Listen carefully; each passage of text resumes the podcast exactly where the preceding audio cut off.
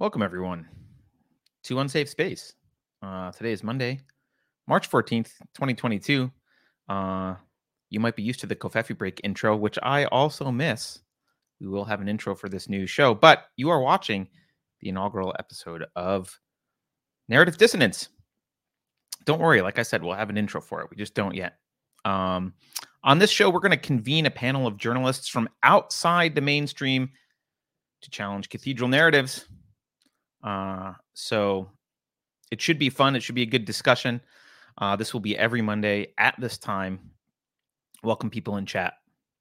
Um, you can always watch the show at unsafespace.com. All of our content on unsafespace.com. Live streams are always embedded there. We are streaming on YouTube, Utreon, Odysee, Rumble, uh, maybe somewhere else. I don't know. Beverly King. Maybe there's something I'm missing. DLive? Maybe we're on DLive too. Um, but we're always on our own website uh, because we promise not to censor ourselves there. You can follow us on Twitter at underscore unsafe space. Um, and the best way to actually support questioning the mainstream narrative is to share this episode with a friend. Hit that subscribe button before it gets censored, or just go to unsafespace.com to support us financially. Before we get started, one thing I want to do we have uh, we we forgot to announce our next book club book. Sit down for this one, guys. Gulag Archipelago. Now we're gonna do the abridged version. This is one volume of a three volume version uh, the full version. We're not doing the full version. We're doing the abridged version, but it's still still kind of hefty, to be honest. That will be on April 24th. You can blame Thomas St. Thomas slash thank Thomas St. Thomas, who will be the advocate for that book, Running Book Club, on April 24th. You got a little bit more than a month to find yourself some Solzhenitsyn and uh, join book club. All right, so Welcome to Narrative Dissonance. This week's panel, uh, well, let's just introduce him. Uh, please welcome Christian Watson. He's the host of Pensive Politics. He's a regular contributor for the Bold TV Media Network. He's also appeared on Newsmax, BBC Radio London, and across the digital print spectrum, including USA Today, The Advocate magazine, The Washington Examiner, and The Washington Times. Christian, welcome. Hello. Thank you for having me. Thanks for joining. Um, no it's good to, to be here. Good to meet you. Absolutely. And our second panelist today is L, who many of you may know as Some Bitch I Know. Uh, you might know her from her relentless job as a researcher behind uh, Some Bitch Media. And she personifies the tagline Cite Your Sources or GTFO. She's helped explode mainstream narratives around uh, around the world, around the I don't know, around the mainstream, I guess. Uh, COOF, the 2020 election, Jeffrey Epstein and Ghislaine Maxwell. Uh, other stuff, I'm sure we're going to hear um, more today about other stuff. So you've seen her here on Unsafe Space and around the interwebs. So welcome back, L. Thanks for having me. Thanks for coming. I think I'm a little bit discombobulated today. I know L is a little bit discombobulated, so Christian's the only adult in the room today. All you got to right. hold us together, Christian. You got this. Man, I'll do my best, man. It's a high, high standard right there. I'll do my best. Believe in you. So let's um uh, let's just kick it off. I, I'm gonna. I'd already told you guys what question prompts I would ask, but um maybe I'll start with you, Christian. What's the most important story about which the mainstream media has been misleading us in the past week? It's very hard to mention anything that has nothing to do with the Ukraine conflict because that's what's basically sucking all the oxygen out of the room. But I'm going to mention about the Ukraine conflict, and particularly the angle that I'm seeing that is quite misleading is we've been increasingly seeing more talk from officials in the government about World War III. Joe Biden used the term World War III to justify not doing a particular policy mo- move as it relates to Poland and Ukraine. Um, a few senators were talking yesterday, a few days ago, actually, about how World War III um, wouldn't be that big of a deal because the United States would just crush the Russian army. No, r- really, it's, it's, it's astonishing but what's even more astonishing is that we're using a colloquialism to describe a situation in which it does not fit. There is no such thing as World War III. It is a theoretical idea of what the next World War would be like. Um, but in this globalized economy that we live in, where we're all interconnected and money really travels much further than bullets these days, the idea of a World War III actually happening would be so disastrous to any nation's self interest that it's almost uh, a fable that it would even, even occur. But if it did occur, then we can bet it wouldn't be all that painless, uh, given how interconnected we are and how much we rely on each other as nations. I mean, when World War II happened afterwards, Europe's economy was decimated, completely and utterly destroyed. And who was the number one economy in the world after that? The United States. And we basically helped rebuild the world well, things are really different. The United States relies on a lot of people now, and partially due to um, you know the principles of comparative and absolute advantage, which are economic necessities, and other parts due to Biden's antipathy towards American workers wanting to not have us produce oil here. America is dependent on a range of nations for a range of things. This can be a good thing, or in the case of the Keystone XL pipeline, a bad thing. Um, but this idea of World War III just being talked about as if it's a as some sort of joke or some sort of thing you can put out there without causing some kind of panic or causing some kind of disturbance is really irresponsible. And the fact that people think that we're even close to it is also really irresponsible as well. It's just not true. It's a fable. So do you not either of you not think we're actually close to do you think the leaders would avoid actually doing that or do you think we are close to some sort of cataclysmic World War III? I don't. No. L? No. You think we're close? I don't. And well, not one that would not not in, I guess in, in the traditional sense of a of a world war. Again, uh, as Christian said, information is a lot more uh, powerful than any sort of uh, bullet or missile or nuclear bomb, and uh, I think that World War III is, is it, it, in the sense that I'm thinking, World War III is already being fought and has been fought for many, many decades, but it's, it's information warfare, and people just don't realize that they're kind of caught in the crosshairs of it um, more than anything. Uh, realistically, if there's any sort of aside from rising gas prices and inflation and things like that, if there's any sort of tangible sense of actual war that uh, comes to most uh, nations' soil in the Western world, which you know, let's let's be quite clear. Ukraine is is a war torn country. Oftentimes, they're not. It's not like this is abnormal uh, for them. Typically, it's just gotten the ma- the mainstream media's you know undivided attention and and uh, commandeering the narrative right now. Uh, should any sort should that come to uh, you know Western European or, or United States or Canada or something of that ilk, it would be a, I think a very different. Uh, it, it would be very very different, but I don't think that that's going to happen. To be quite honest.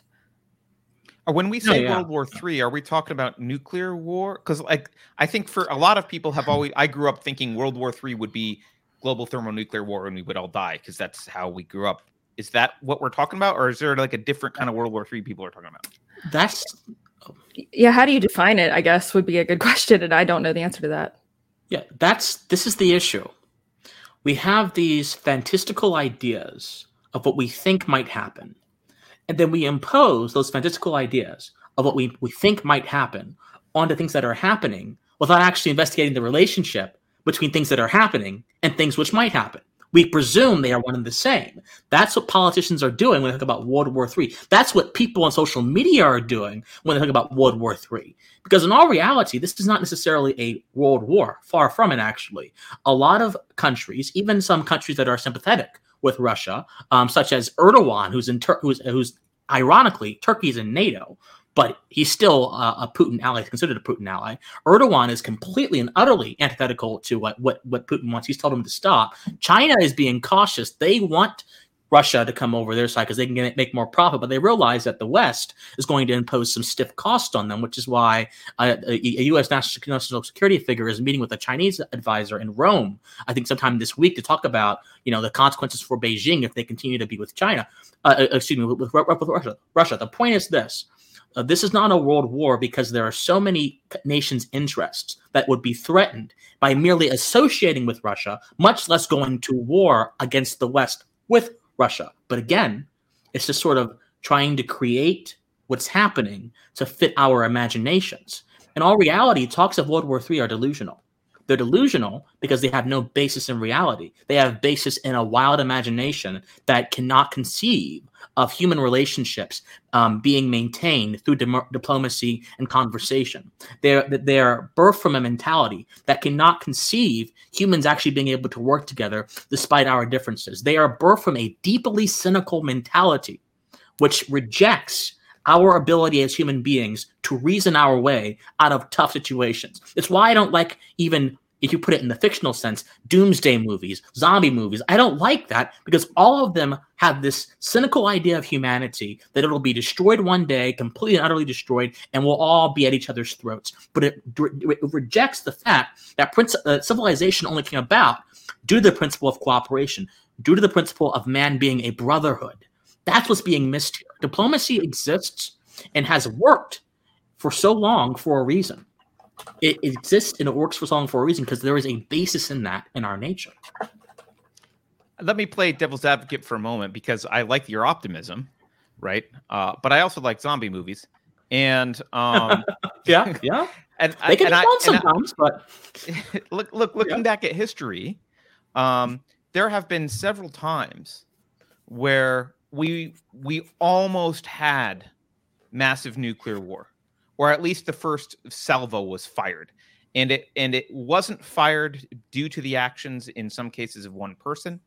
Um and the, the two cases i'm thinking of are actually soviets. Um yep. but due to due to the behavior of soviet commanders who said no you know were the the third of a needed unanimous vote or who just re- refused to report to their superiors what they were seeing and just assumed it was a computer glitch and you know actually were punished for that later and, and were defying orders but saved i we don't know what would have happened generally but we know at least a salvo of nukes would have been fired and after that we can assume that the results wouldn't have been pretty. So i i like the optimism but uh, the flip side is it doesn't take much for that sense of brotherhood to fall apart. And history does have a, you know, humans do have a history of warring with each other, genocide, um, bullying. Um, like that also does happen. And we now have the technology that if the wrong person makes the wrong decision, it affects all of us. It can absolutely 100%. And that's something that we always have to be, and we have to be uh, aware of. You know, we have to be aware that there are, there are people like Putin who will go, who will basically almost do almost anything. I say almost anything because even Putin realizes his limits. That's why he has, you know, been asking the West. He's been begging the West actually not to sanction him anymore. He's like, please, this is not necessary. Don't do this anymore, guys. He's not as crazy as people think. He's a little crazy, not as crazy as people think. Um, but there's a reason he thinks he has limits because again, the power of a diplomatic approach um, has the ability to disrupt his goals. Uh, my, my overall point is this. While there have been instances in human history where our brotherhood has deteriorated and has have broken down and we have gone at complete odds with each other and, it, and there's some terrible things that have happened whether it's in rwanda whether it's the american civil war whether it's regardless but whether it's um, what's happening over in syria what's happening right now in sudan sudan versus south regardless of where it is there are many instances of man's brotherhood being decapitated. But there are there are much greater, a far greater amount of instances of man's brotherhood working. And I think the existence of civilization itself is one of those instances that overcomes everything else. The, the, the instances of it not working are deviations. They don't represent the average. The average is stuff like this happens conversations happen you know people they go to work they go to the store they put money into the economy they take care of their kids buy food cook you know clean go uh, go to sleep. They, they, many people live average lives, which may not seem anything special, but underlie the principle of human cooperation. And that is what I think talks of World War III miss. They completely throw the idea of human cooperation out the window and assume that we're just waiting to kill each other. And that's a deeply cynical assumption that misses just the significance of what civilization itself is. And that's my problem. And the media has played into that. Biden has played into that. All these politicians who are talking about World War III have played into the public's imagination, and they're and they're using it for their own political ends, and that's pretty dangerous, in my opinion. Well, so I'm going to play the devil's avocado as well. You, I mean, you just said it there. We're looking at uh, the population of Russia is a little under, I think, about 150 uh, million people. It's a it's a massive country, the massive population, and you have seen in the over the course of about a month, um, due to uh, kind of what I was alluding to earlier, the information warfare, kind of mm-hmm. waging a war against Putin. Uh, the people that are caught in the crosshairs are the Russian people. Absolutely. And what you've had change over the last month or so is again the the fate of some you know just short of 150 million people's livelihoods ability to uh, you know stay above the poverty line to avoid a life of desperation and destitution uh, is being held in the balance by bankers the uh, the global military industrial complex and, and politicians with an axe to grind. And you have people that are actively cheering for that, saying, well, you know what? They shouldn't have been Russian. They shouldn't have, like, which of course is something that nobody can actually help. And you have the dehumanization of an entire nation of people, a massive nation, and people who I, I can guarantee you, should some sort of uh, massive military strike against Russia occur, where there's a significant uh, civilian uh, cost of life, people would say, "Well, that's just part of war." And you, I find it absolutely fascinating. Uh, as we were discussing last time I was on the show, Carter, and just in general, uh, the propaganda is so widely used against the citizens of I mean, every country, but particularly here, uh, you've seen kind of I think when you kind of uh, segregate people into the you know the binary of left and right wing, you you already are missing the point. But just for argument's sake, uh, people who have been traditionally left wing. Uh, previously, you you would associate them with being as uh, anti big pharma, as anti war machine, and you have seen really quite quite methodically over the last i guess five or so years that mentality has almost entirely shifted. I mean this is this is really the true party switch. You have a bunch of war hungry big pharma you know pill junkies uh, that have been made out of the left and that is uh, people that are that are cheering for the the debanking and the and the the removal of an entire again 150 million people from the the global stage. That kind of stuff can absolutely lead to the breakdown of the social contract, which is you know people who you know we behave and we follow the the law, the order of law, the order of because other people are as well.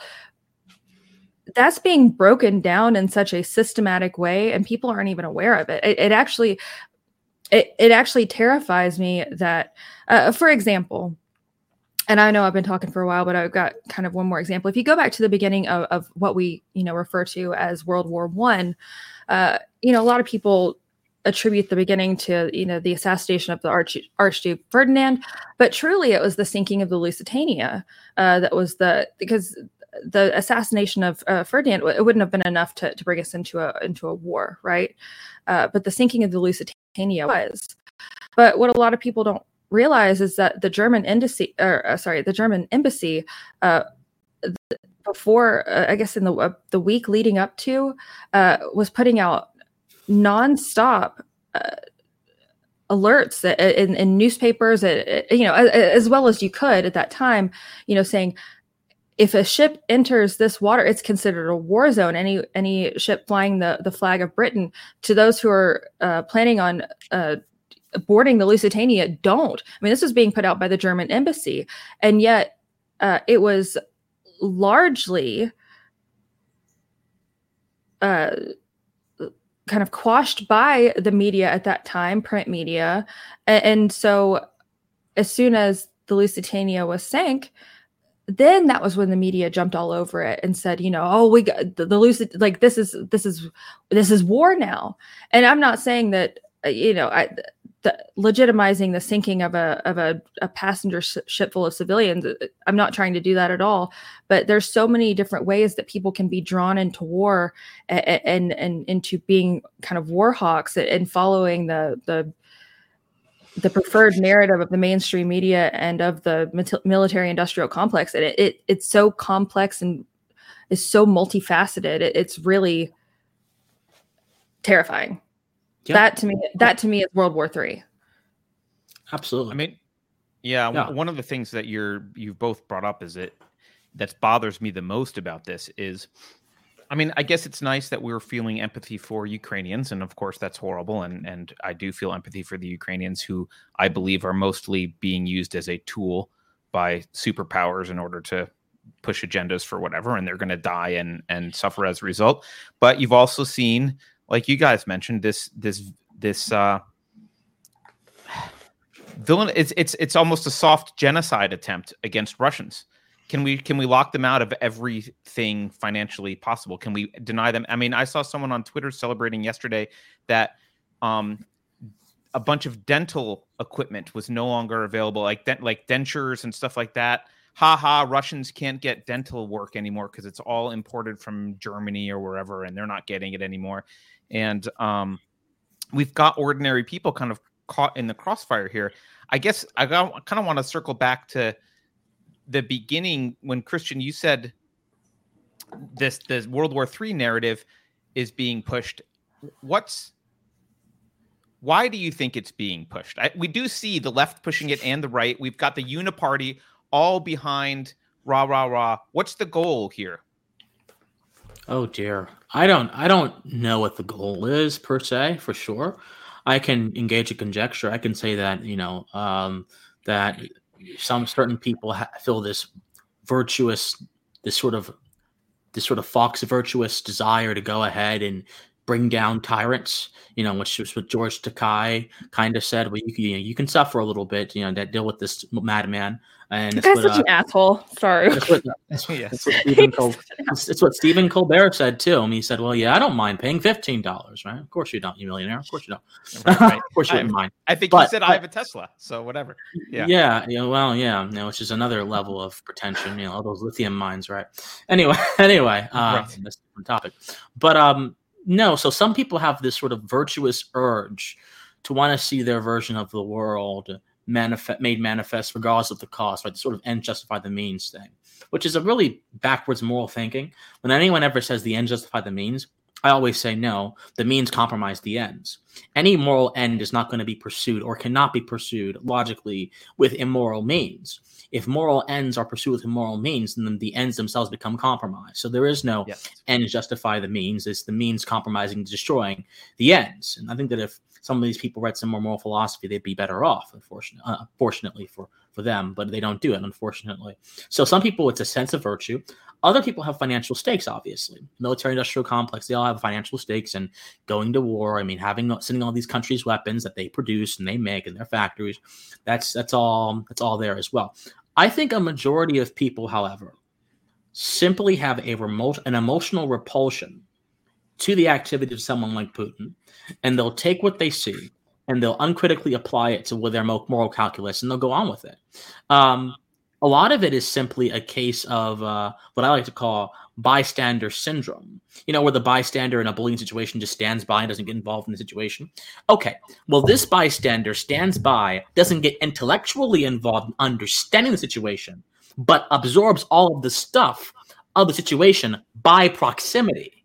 So we have bystanders that are truly bystanders in their desire to eschew getting knowledge, their desire to avoid going and research, but they absorb everything by osmosis like a plant does almost. That's one of the biggest threats to Western civilization. Willful ignorance that has convinced itself that it's not ignorance. You know, I can be willfully ignorant and know it. Well, I, I don't want to know about that because I don't care about that. Okay, I'm being ignorant. I know it. But if I say, okay, Putin is this thing right here, and I don't need anyone else to tell me differently, I'm being willfully ignorant about the other things he could be. But I have convinced myself that I have been informed and I have the virtuous take, which insulates me from knowledge and thus subordinates me to mediocrity and thus follows my actions. I will go along with what people say. I'll be more susceptible to propaganda, as as uh, as L was saying. I will buy more into these things and I'll participate in them. Most people are being willing lemmings for these narratives. And the solution simply is you have to think about these things. You have to challenge these things. You know, I I do I'm not a a expert on foreign policy. But over the past 3 weeks or so, Oh, you better believe I've researched. You better believe I've listened to Putin's speeches, past and present. I listened to the February 21st speech that he did, which was before the, the speech he did declaring the special military operation. I saw the rationale he laid out for why he wanted to go ahead and invade Ukraine. And I said, you know what? I could see how he could see that this is a valid idea, but it's wrong for X, Y, and Z reasons. Most people have not even listened to any of Putin's speeches beyond the sound bites they see on the news. They just see Putin, they see what's happening in Ukraine, and they say bad, bad, bad. It's approximation ethics, the ABCs of morality, this sort of simplified moral thinking that does not take us to the next level, which keeps us subordinated to whatever people in power want us to believe. And this ABCs of morality is precisely what provided the foundation for every single atrocity in this his, in the history of this country, in the history of, of the West too. Every single atrocity. It's people standing by, not applying their minds, and just taking what what is at what is at face value. It's a problem. So anyway, that's a very long answer, but that was a great rant. It's very complicated. it's a very complicated question. You know, I'm yeah. sorry, I'm not going to preach here, but still, it, it gets no, me going. No, I, it, no, Let I it think, out. I, I think you're right. Yeah, I, I, I mean, what when I what I think about when I well, there's two things that come to mind when you say that. One is that um, that's intentional. I mean, just just read CNN, New York Times, any of the mainstream media outlets, and try and find a link to the actual text of anything Putin has ever said or anything that they don't like. Source material is hidden, not put front and center. Right? Yes. They have the opposite of L's tagline. It's not cite your sources or get the fuck out. It's you know hide your sources or get yeah. the fuck out. Like that's that's oh, their that's their mo.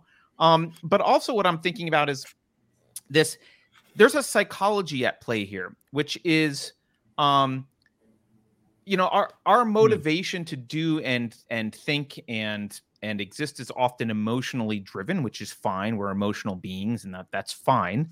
Um, but we we can we can employ our rational faculties to do one of two things we can employ them to we can kind of say well i'm going to kind of double check everything and make sure that my emotional desires are in mm-hmm. line with what's really correct or right or what i want and mm-hmm. i'm going to be i'm going to be self-critical when i do that and open to to contradictory information and evidence or you can say well mm-hmm. i'm going to use my ra- rational faculties to rationalize that's the word like to rationalize my feelings and i'm not going to bother to examine anything that might contradict what i what i feel like i want to do here. And when i see this this I, I, see Putin as a stand. Frankly, I see Putin as a stand-in for Trump, and I see the Russian people as a stand-in for the deplorables. And I see the same craziness on the left that we had for the past four years. And I see them; they've already tight, they've already interwoven Putin and Trump in their minds together for four or five years straight. That's been part of the narrative. And they they hate deplorables to the point where I think they would do wish violence and ill things. You've seen them at, want want to kick kick Trump supporters out of social media, cancel them, whatever. You've seen as as a lot of hatred and um, vituperations aimed at at the so-called deplorables, and I think I look at this and I see almost a release for them. Like oh we can do something against trump and the deplorables. If there's a stand-in for trump and the deplorables but anything that counters the narrative that um that justifies us behaving in this way i don't want to hear it's propaganda anything that is, that would would make me question what I want to do to the deplorables and to Putin, um, I'm just gonna ignore. Is that crazy? Or am no. I onto something? I mean, I don't. Huh, I don't know if people are thinking in those exact terms. I I I don't have any indication of that, um, because I think even the most ardent Trump hater would admit that Trump and Putin are at least in some cases different. Now, most of them think that Trump likes Putin.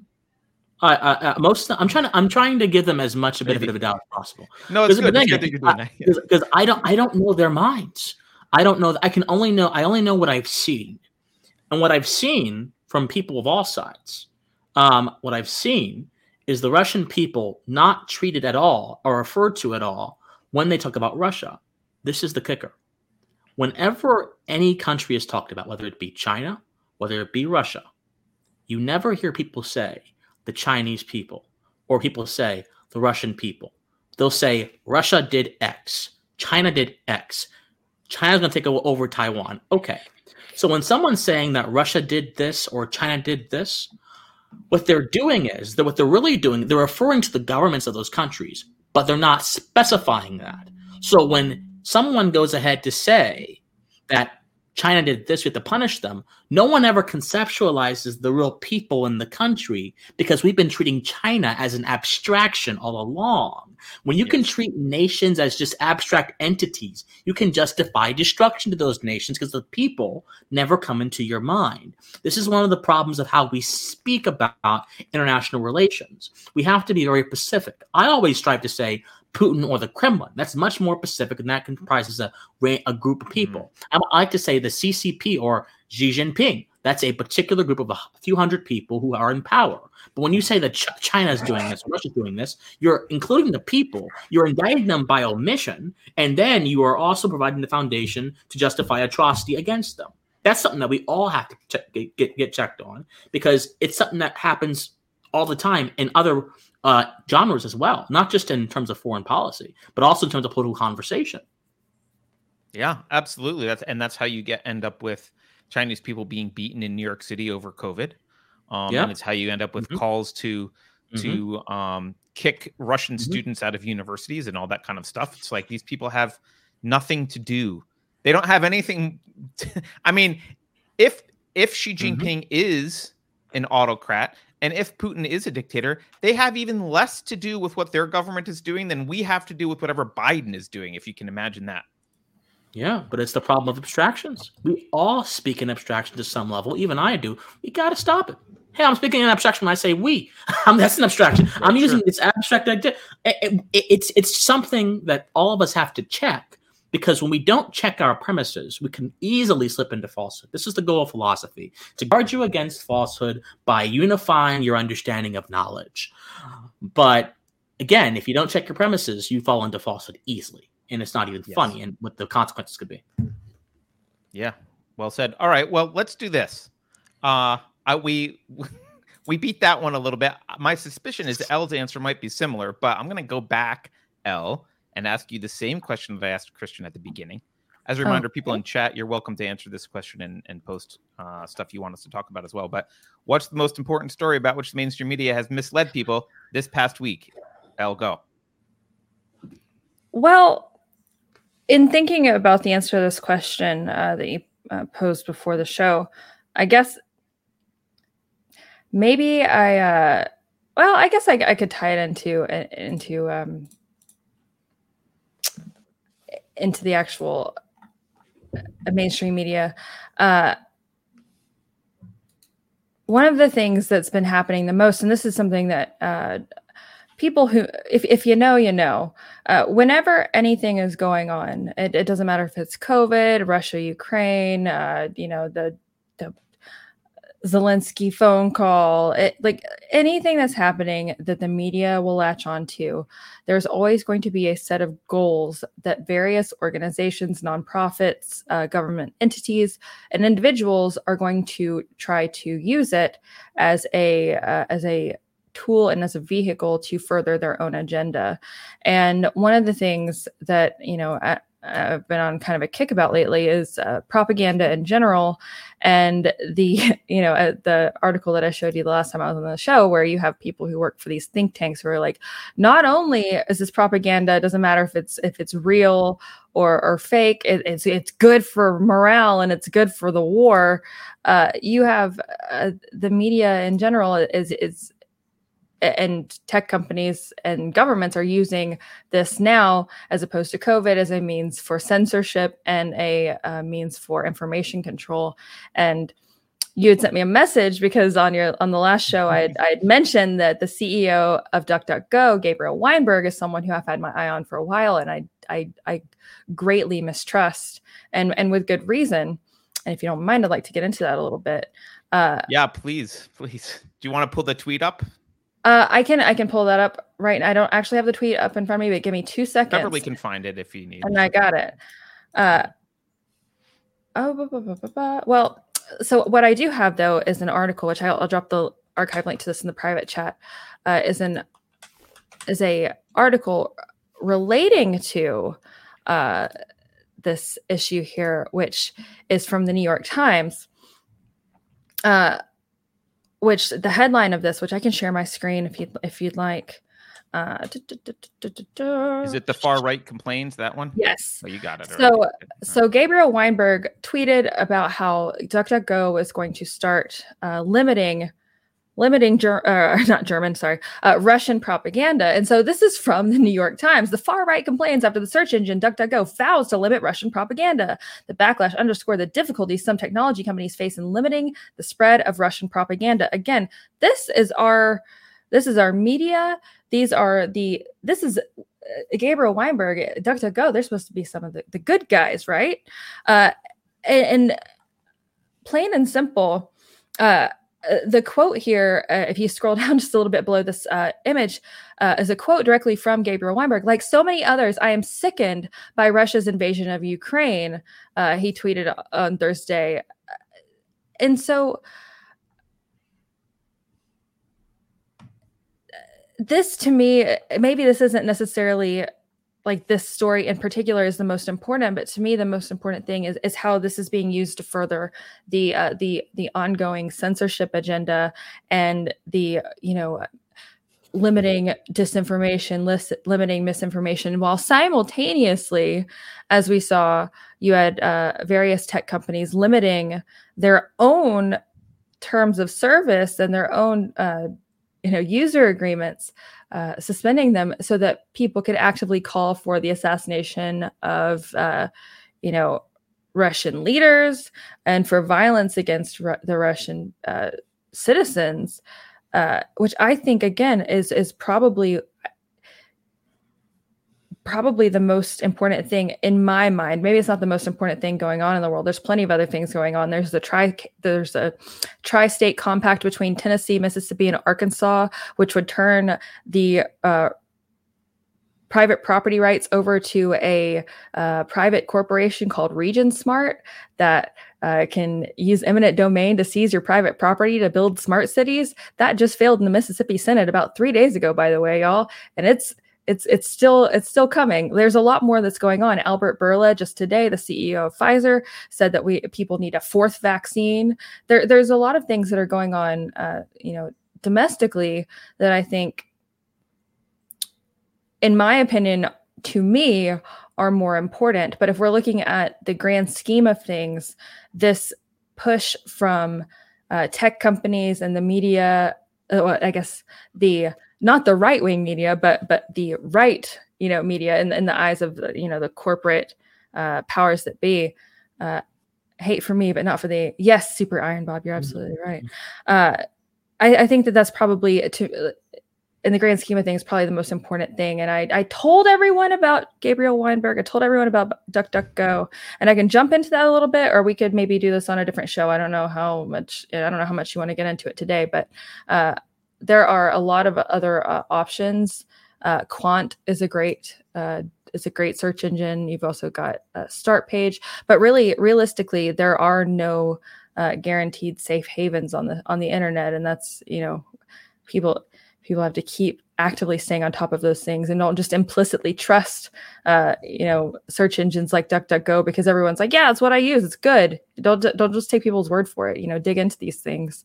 Uh, because that sort of that blind trust you put into companies, the the good ones, the the the guys that are on your side, they're not. Uh, Gabriel Weinberg's uh, his his ultimate goal when he started Duck, DuckGo was not to you know create a a, a private uh, search engine. It his his stated goal was to become a uh, a legitimate competitor to Google, and again the privacy centric search engine was a was a means to that end, but was not necessarily the that, that wasn't what he started out, you know, trying to do. And so, uh, just you know, just to be be wary of your allies and the people that you think are on your side because they're probably probably not, to be quite honest. Yeah, yeah you know, what, what, when you were talking about how a lot of people just trusted DuckDuckGo because it's what people were told to trust, I immediately began thinking of uh, a problem that's really going on, a sort of problem of knowledge that's really going on right now that has been really going on since even before the digital age, but especially it's accelerated by the digital digital age, and that is the outsourcing of knowledge. You know, search engines are what we call heuristics. They're simply easy, uh, very easy ways for us to be able to interact and understand knowledge. But the problem is when you use heuristics in a manner that they are not simply one tool, but they are the only tool they you're not using them for their proper function and you can fall into very simple thinking. And that's the problem. When folks use let's say uh, a category to um, define something, but they don't actually investigate what that category might might mean beyond the simple definition, or taking things at face value. So let's tie this in the go. People are like, well, this is the the search engine that is allegedly against the Google and the big tech and all that evil stuff. Kind of the same thing with Rumble and and, and BitChute and Odysee and all that kind of things. These are guys all against this kind of stuff, and yet that blinds us to some of the flaws they may have, and that and that and that causes us to uh, uncritically accept those flaws, even at a disadvantage to us. And infor- a wise man is he who is informed about the most amount he can be informed about, and then he who makes a decision based off of that information. A fool is he who simply takes a bit of information, thinks himself wise for knowing it, and then goes ahead blissfully going through the world without any uh, critical thought about that. So that's just that's a that's a real problem. It, it has been going on for centuries. I mean, this is the same thing that happened before the Protestant Reformation when people just trusted the church to say something and they believed it. Oh, the church said it. The church is God's authority on earth. We believe it. then you know, Martin Luther came across and just busted that open with the um, Reformation and everything. Um, and and but still the same kind of thing happened in the 1940s 50s even before then with american newspapers. If it was printed printed in a newspaper you believed it you know? Then you know then in the 60s nbc abc cbs if it was put in those places you believed it. Walter walter cronkite that old propagandist if he said something you believed it because it was walter, walter cronkite come on. Then the digital age comes around and independent media begins sprouting up and all of a sudden fact checkers become a big thing. All of a sudden you know authoritative sources of information try to clamp down on the conversation. And all of a sudden what knowledge is how you get knowledge all of that is dispersed even more. And if it's dispersed even more it's going to be harder for you to know where to go.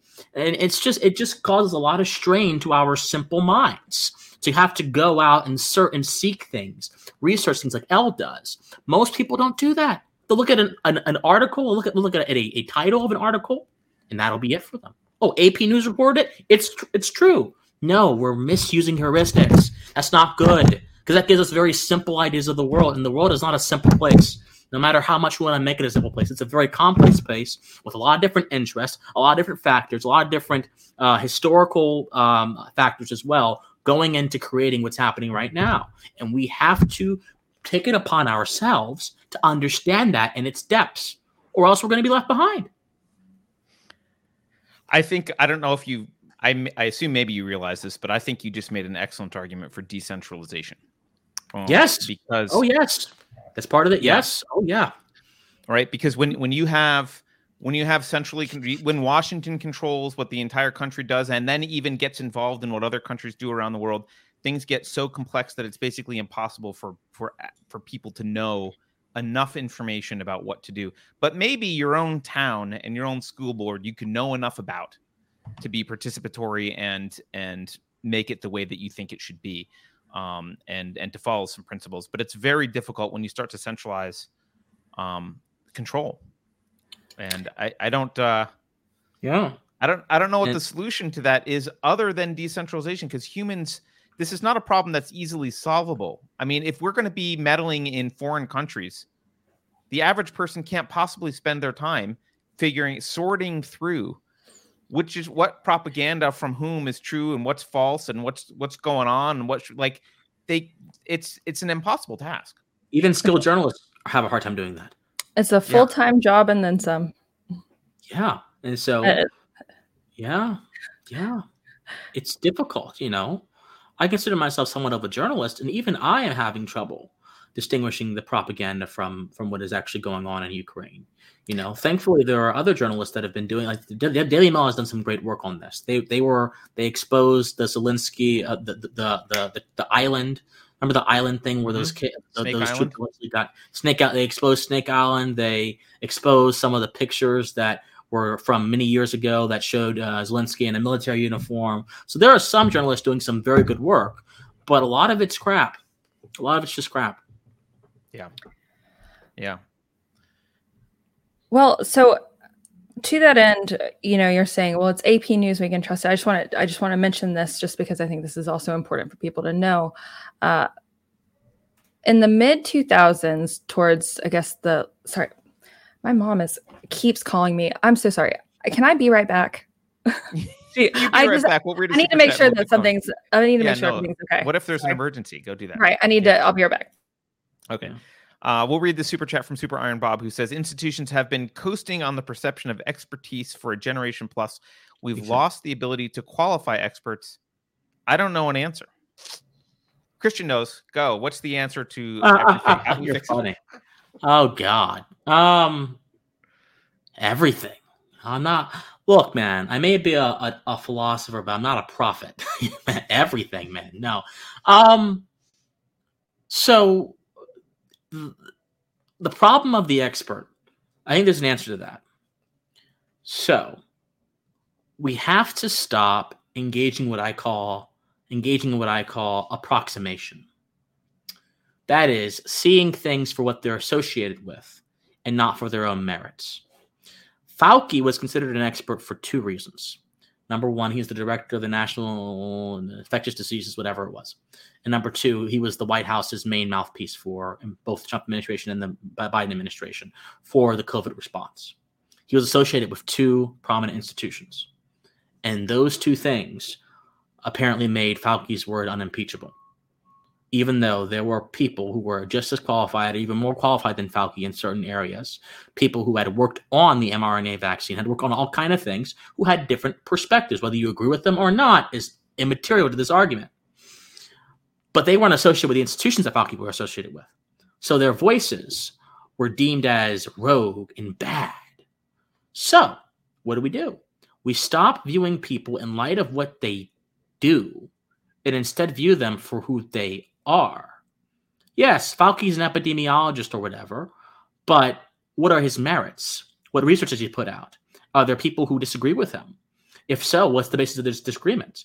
When these questions can be asked, and they can be asked in a courageous manner by people in the field, people who have expert knowledge as well, then we can have then we wouldn't have the single-minded, um, you know, single-minded edicts handed down by the government about wearing certain kind of masks or uh, getting vaccines or shutting people down. We wouldn't have that because there are plenty of experts that fundamentally disagree with those prescriptions.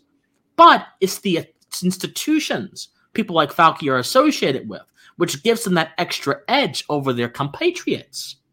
So we have to detach the expert from the institution and consider his words alone for what they are. If he makes a bad argument, him being an expert does not make up for that bad argument in any way, shape, or form, and vice versa. If he makes a good argument, him being an expert doesn't make his argument even better. It means his argument is good. You can verify arguments for their own on their own merit without appealing to someone's title or prestige. That's how we fix the problem of the expert, so to speak. I mean, I I really like I like what you're saying because I do think we have a we're suffering a crisis of credentialisms generally. Um, this person has X Y credentials, therefore what they say is correct. Um, and mm-hmm. you know when I think of the word expert, now that you're saying this, I, I I really think an expert doesn't need to be. They don't need you to know they're an expert. They can mm-hmm. prove mm-hmm. their expertise in conversation. Like their expertise is evident right? Like yeah. if I go to a mechanic and I ask about my engine and I've got some problem and he can explain everything that's going on and show me how this is connected to that and why this problem is causing that, like clearly, I don't know what else he's an expert at, but clearly he knows his shit and I cannot like, okay, that's he can demonstrate expertise. A mechanic might and, be a bad example, man. Maybe. Yeah, well, yeah. They'll take you to the they'll take you to the cleaners. They will. Okay, no, yeah, but okay, but I think but I think no, I think a mechanic is an okay example because yes, they can still take you to the cleaners. If you, I think mechanics only get away with that if people shut off their uh their critical minds and they're like, okay, well, I'm just going to do what he says. If you ask questions and and at like ask them to demonstrate stuff, um, I think it's harder to do that. But maybe maybe you're right. Maybe you're right. I just you know I see like credentialed people. I, I. Let's, there's like well, well there's like this stanford e- epidemiologist who disagree with fauci for example and like there's this idea that one's to be trusted because they have this set of credentials and the other one Sure. not and and really they should be able to have a conversation in front of us and demonstrate their expertise to us as listeners right? Okay, that that I agree, but uh, people don't. Not everyone knows though. They may understand, and this is a problem with the terms that we use in conversation. The terms that two epidemiologists, or not epidemiologists, use are not going to be immediately understandable or evident to the layman. right there's That's a lot the of problem. jargon So how do you evaluate? So there's one thing about being proximal to knowledge. There's another thing about understanding knowledge, even independent of jargon. There's a lot of concepts people talk about that escape most people Sure. because it's specialized knowledge. So again, how do you how do you how do you handle that? And this is why the problem of the expert is a problem because people outsource knowledge to the experts and expect them to handle it. And typically this can be fine, but when the expert it, expert's knowledge is paired with government force, like Fauci's was, then I don't care what you know or what or how little you know. If you know about the promise of America, if you know about basic ethics, then you ought to be stepping up and saying something. He may be an expert in diseases, but he is not an expert in moral theory. Fauci clearly is not an expert in moral theory. If he was, he would make horrible arguments he made. He's just uh, uh, terrible arguments. I'm not saying that every person has to be a philosopher in the government. I'm not. It'd be, it'd be, be damn nice actually if that was the case. But I'm not saying that that's has to be the case. What I'm saying is, expertise is not ubiquitous. It's not universal. It's specialized. That's why it's expertise.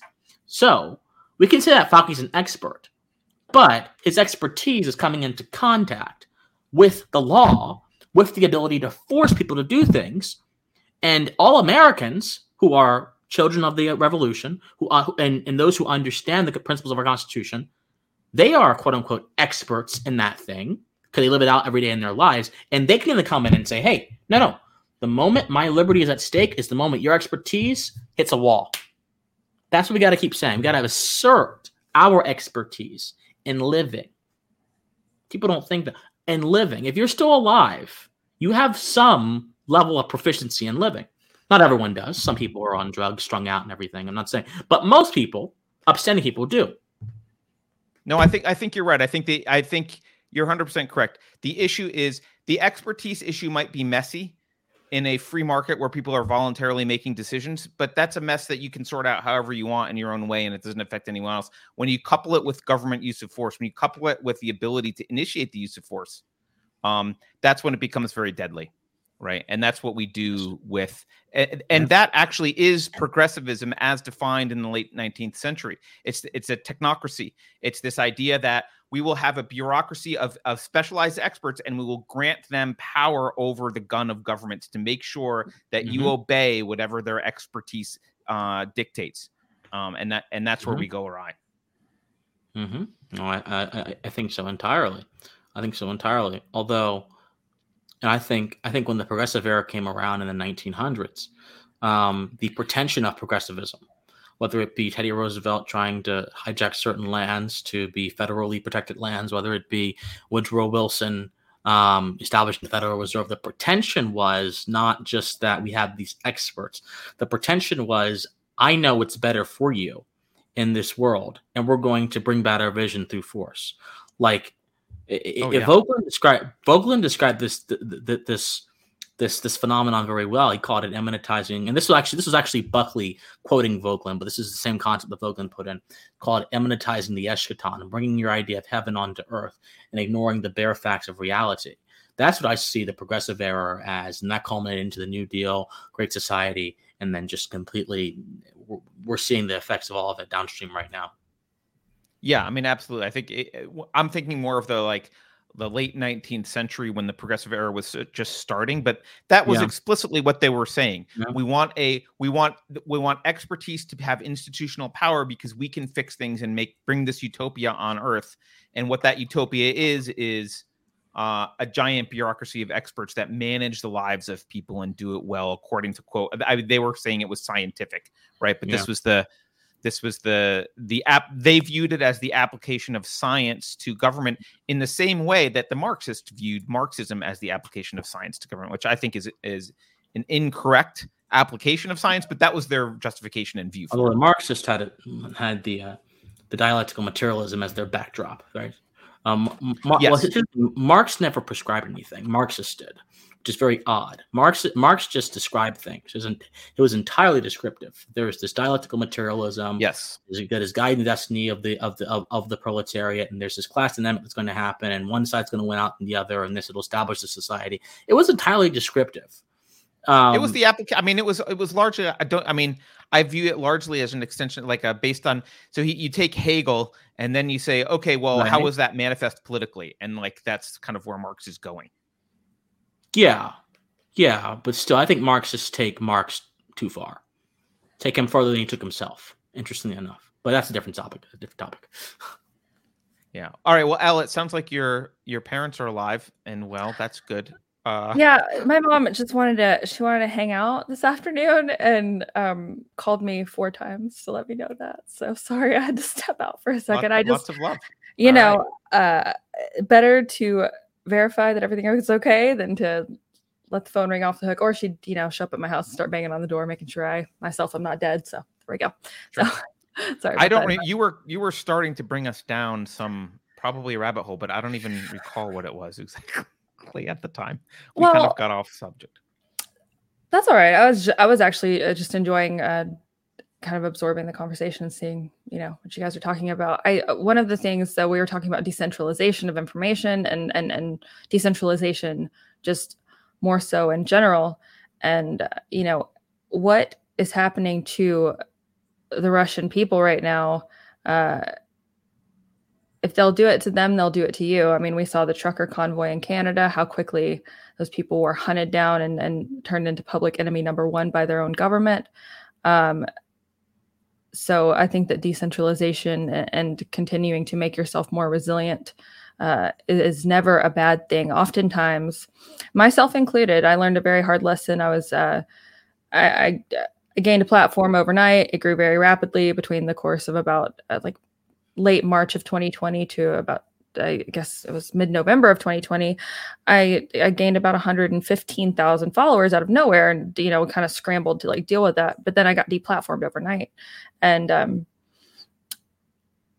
thanks to some very uh, supportive people who encouraged me to can to keep going and to to seek alternative platforms. Or originally it was Parler, and then now it's Gab. Uh, I, I learned that lesson, but you find a, a, you find that a lot of people enjoy their their their ease of use and, and comforts and and what they know and and won't embrace alternatives until it's their only option.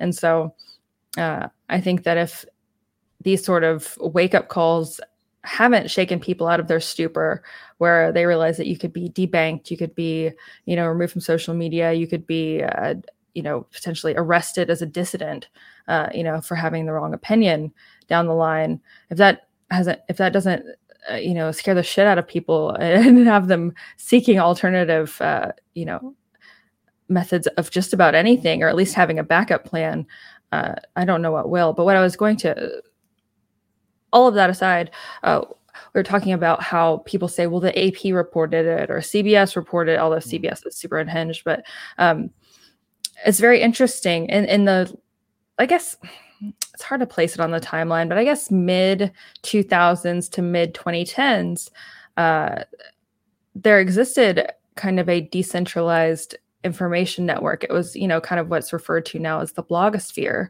where a lot of individuals had their own sites, whether it was hosted through maybe, you know, Xanga or, or Blogspot or whatnot, or maybe even self-hosted.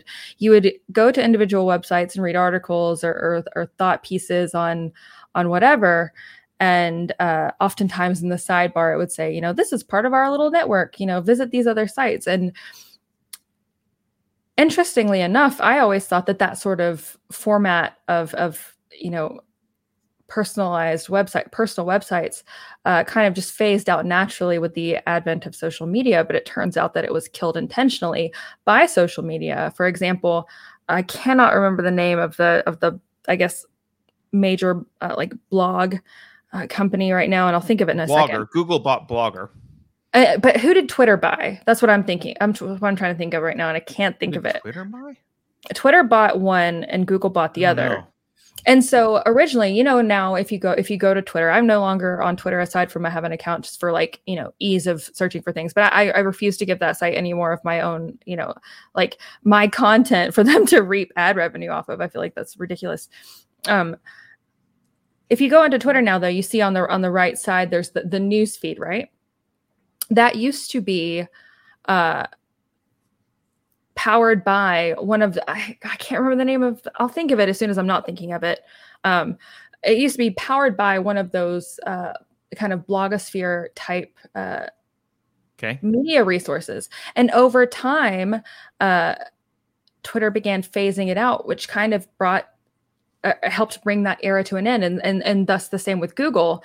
Uh, I'm not quite sure the exact means which Google did it, but of course they did it, uh, and so now i mean granted i know that my website url which is somebitchtoldme.com i know that you know upon initial uh upon initial uh you know reaction to it a lot of people like i'm not gonna like who gives like i'm not gonna trust anything i read from somebitchtoldme.com i get that. Uh it's kind of a sniff test uh if you don't like that you're not gonna like me. It kind of is what it is. Uh but we oftentimes might find ourselves being very, in, like very mistrustful of an independent uh, blog or you know individual website because you're like well like who the hell are these people?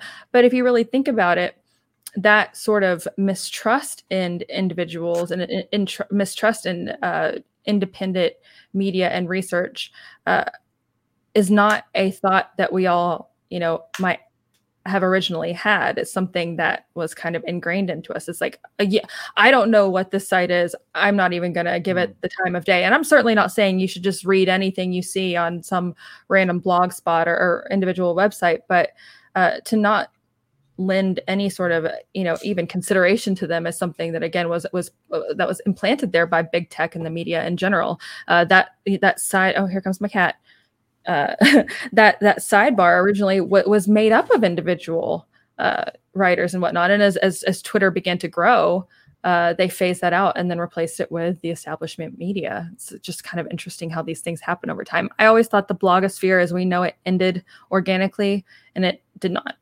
And um, I had somewhere else was going to go with that, but now I've lost my train of thought. So I'll well, find I it. mean, I what do you think about this? It seems like so I've kind of thought that we're going to have to go through before. So I know when, when people started going to alternate sites like Parler or Gab or whatever, Oh, Parler. um, right? People thought, oh, we're going to go to this new thing. That's this is where the new this is the new thing or it will be.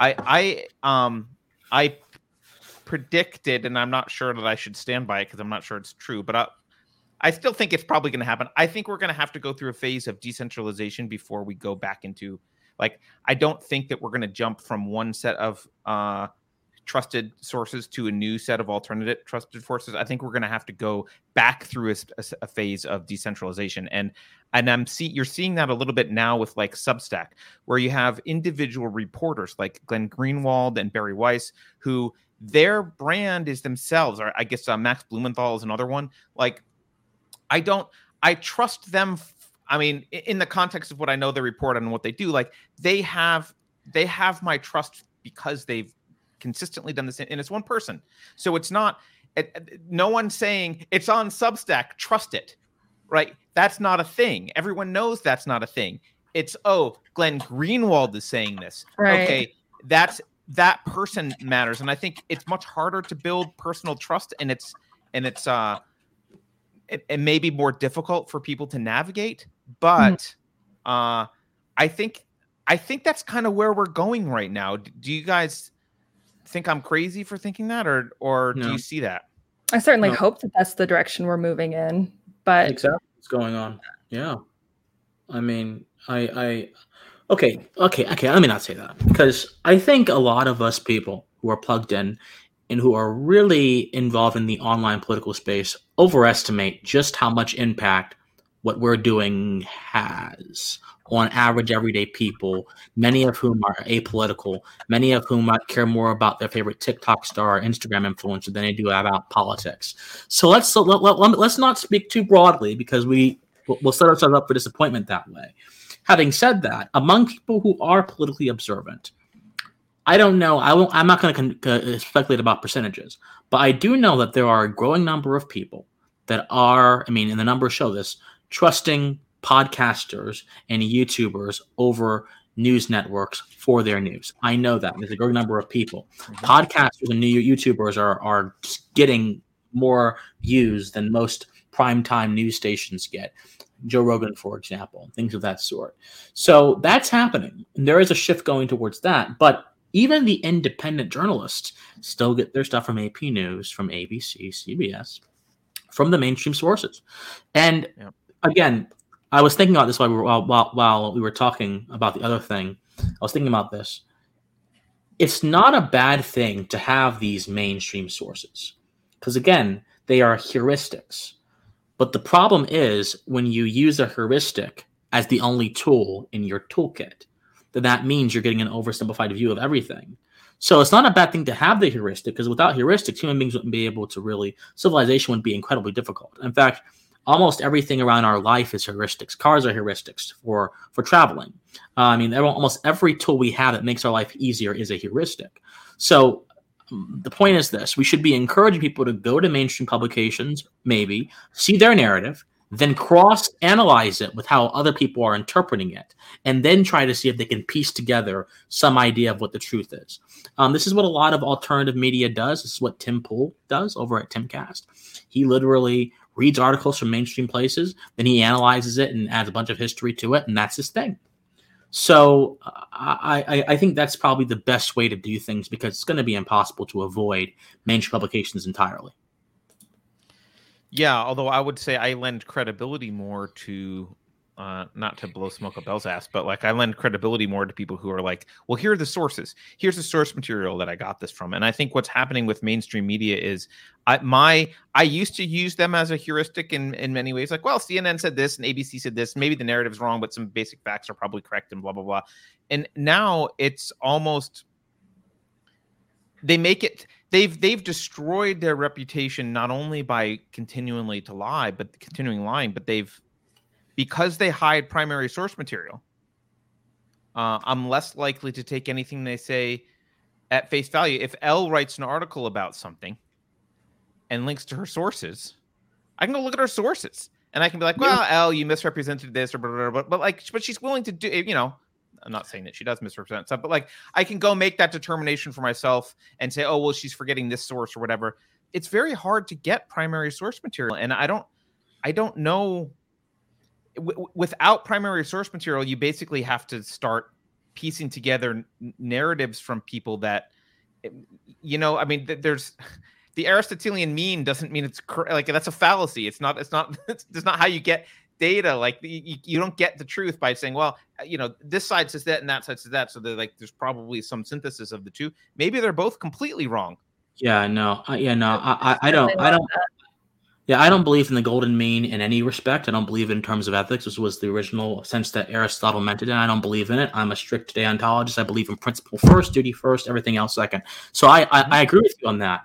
But what I'm saying is having a bunch of knowledge together, having a bunch of different sources for a particular subject, is not necessarily embracing a mean. It's simply embracing a wide variety of uh, of reporting about that subject, and then trying to come together to a solution. Right? Um, and there's nothing wrong with that. If you simply have one article or one person's reporting, it's possible that person got something inter- incredibly wrong, which may not be immediately evident, but in someone else may be pointing that out because you know all human beings have different geniuses, as Henry David Thoreau said. All of us have different geniuses. We all are good at certain things and we're bad at certain things. And this is where the principle of specialization is so important. So it's not golden mean per se. It's simply recognizing what you're good at and then, you know, being humble in the face of that. Um, Uh, keeping in mind some of the limitations to some of the reporters you're reading, because even Glenn Greenwald has limitations. All of them have limitations. Even Eddie Sullivan, Bari Weiss, all have limitations. Recognizing that and and and engaging your mind in what you're reading. And sometimes it's another complication. The mainstream news sources are the primary source material. If the State Department gives an exclusive, exclusive statement to some of these networks, they're the primary source material. So then the question becomes, okay, how much can we trust you? And that's not about that's not simply about them being procedurally in error, i.e., not listing primary source materials. That's about you not trusting the integrity of the organization, which is entirely valid, but it's two different things because anyone can list their sources, but not you, you. You can't list your trust. You have to earn trust from the reader. So there's yeah. this is multi-level deep. There are multiple levels of of engagement we have to knock out here if we're going to analyze the relationship between how the media portrays knowledge and how we receive knowledge and how we understand the world. Yeah. I, I, think to that end though, you might be setting an impossible standard uh, for something. I mean, you're you're you're demanding something, or not maybe not demanding something, but you know, listing primary source material and trying to do you know the best you can with what you have is really the best any of us can do. Uh, there have been plenty of times where I have learned new information and changed my mind. Uh, and I'm not saying that I'm some golden standard by any means, but I think right. that it's it's important to watch actions and not words. And something that I, I, make an effort to do is when I learn new information or I do change my mind, I, I document it and right. and and let people know rather than just kind of going, oh shit, I got that wrong. Oops, I'll just like right. delete this, move it. Right, just corrections. Right, right. Um, eh, but right. well, issued corrections aren't necessarily like you see a lot like uh, uh, the big uh, attention grabbing headlines you know they'll issue a correction two weeks later that nobody reads on the same article nobody nobody's reading an article from two weeks ago aside aside you know from people like me who spend way too much time archiving everything that they see and, and take in but even yeah. uh, you know independent media is it is being hijacked we saw just a few days ago the white house you know uh, apparently briefed uh, like what 20 30 tiktok stars yeah on the the the uh, ongoing events in Ukraine. Uh, something that I would uh, like to take a second to to bring everyone's attention to as well is that you, uh, which it's it's no secret that uh, which I'm going to drop a link in the private chat again. Uh, it's no secret that that YouTube in general has become a lot more of a, a, a kind of corporatist uh, and and, and commercialized entity the the kind of the there was like the original belief that you, you know anybody can make it on youtube uh, but this is a this is a this is branded entertainment network uh, ben.productplacement.com. Branded Entertainment Network is an AI driven product placement company that was founded by none other than uh, Bill Gates, who uh, is someone that I'm, I'm, fascinated with and continue to look into. Branded Entertainment Network is, is it's about uh, influencer marketing and how to basically sell to people without having them realize that they're being sold to and uh, this is uh, uh this is in everything from your i guess I, I, use the word favorite kind of loosely here but your favorite late night talk show hosts to your favorite youtubers to yep uh, random, uh, you know, shows, particularly on, on Netflix. They have agreements with, I believe, Hulu as well and Amazon Prime. But again, this was mm-hmm. something that was devised by uh, Bill Gates, and this is a way to sell to people without having them realize that they're being sold to. And so, even and and it's kind of the common issue that you know just to, to just totally talk about myself for a second it's kind of a, a common issue that i run into is that uh, you know, I would like to make a living uh, and and be able to afford you know my house payment and, and, I drive a 1997 Nissan Maxima you know for anybody who don't get it twisted you know I'm not certainly not getting rich uh, but but people who want to make money doing what they do I can't fault them for that. But in order to do that oftentimes you'll have people who will compromise uh, you know what they're allowed to say who they'll work with what you know what they're what they'll allow others to say i guess within maybe their own little a news network. And and they'll self censor or or let other people edit what they say. And uh, it, it's even independent media or what is what is perceived as independent media oftentimes isn't. And the thing that's so insidious about things like branded entertainment network these uh, these uh, groups that work on influencer marketing is that while it, they're they're legally supposed to mark when things are ads by using like hashtag ad which is hilarious uh, to me mm. oftentimes they just won't and there's the the internet is so vast and is so full of new content at a constant basis that to actually enforce those uh, you know regulations and laws and, and, and to enforce fines and things like that for not disclosing when you're being paid to say something is is damn near impossible. But simultaneously uh, they'll, they'll, have all the time in the world uh, on platforms like youtube to uh, you know to silence even just open conversation about things uh, even if it's even if someone's not say uh, if someone's leaving their own opinions or, or thoughts out on the matter you know you couldn't even for a while discuss uh, adverse you know vaccine reactions or or things. And actually more important or well i guess more relevantly for for now and actually let me pull this up really quick. This is something that uh that oh where'd you go? Where'd you go? Where'd you go uh, YouTube's uh, little group here put out just the other day, and now of course I can't find it. Give me one second.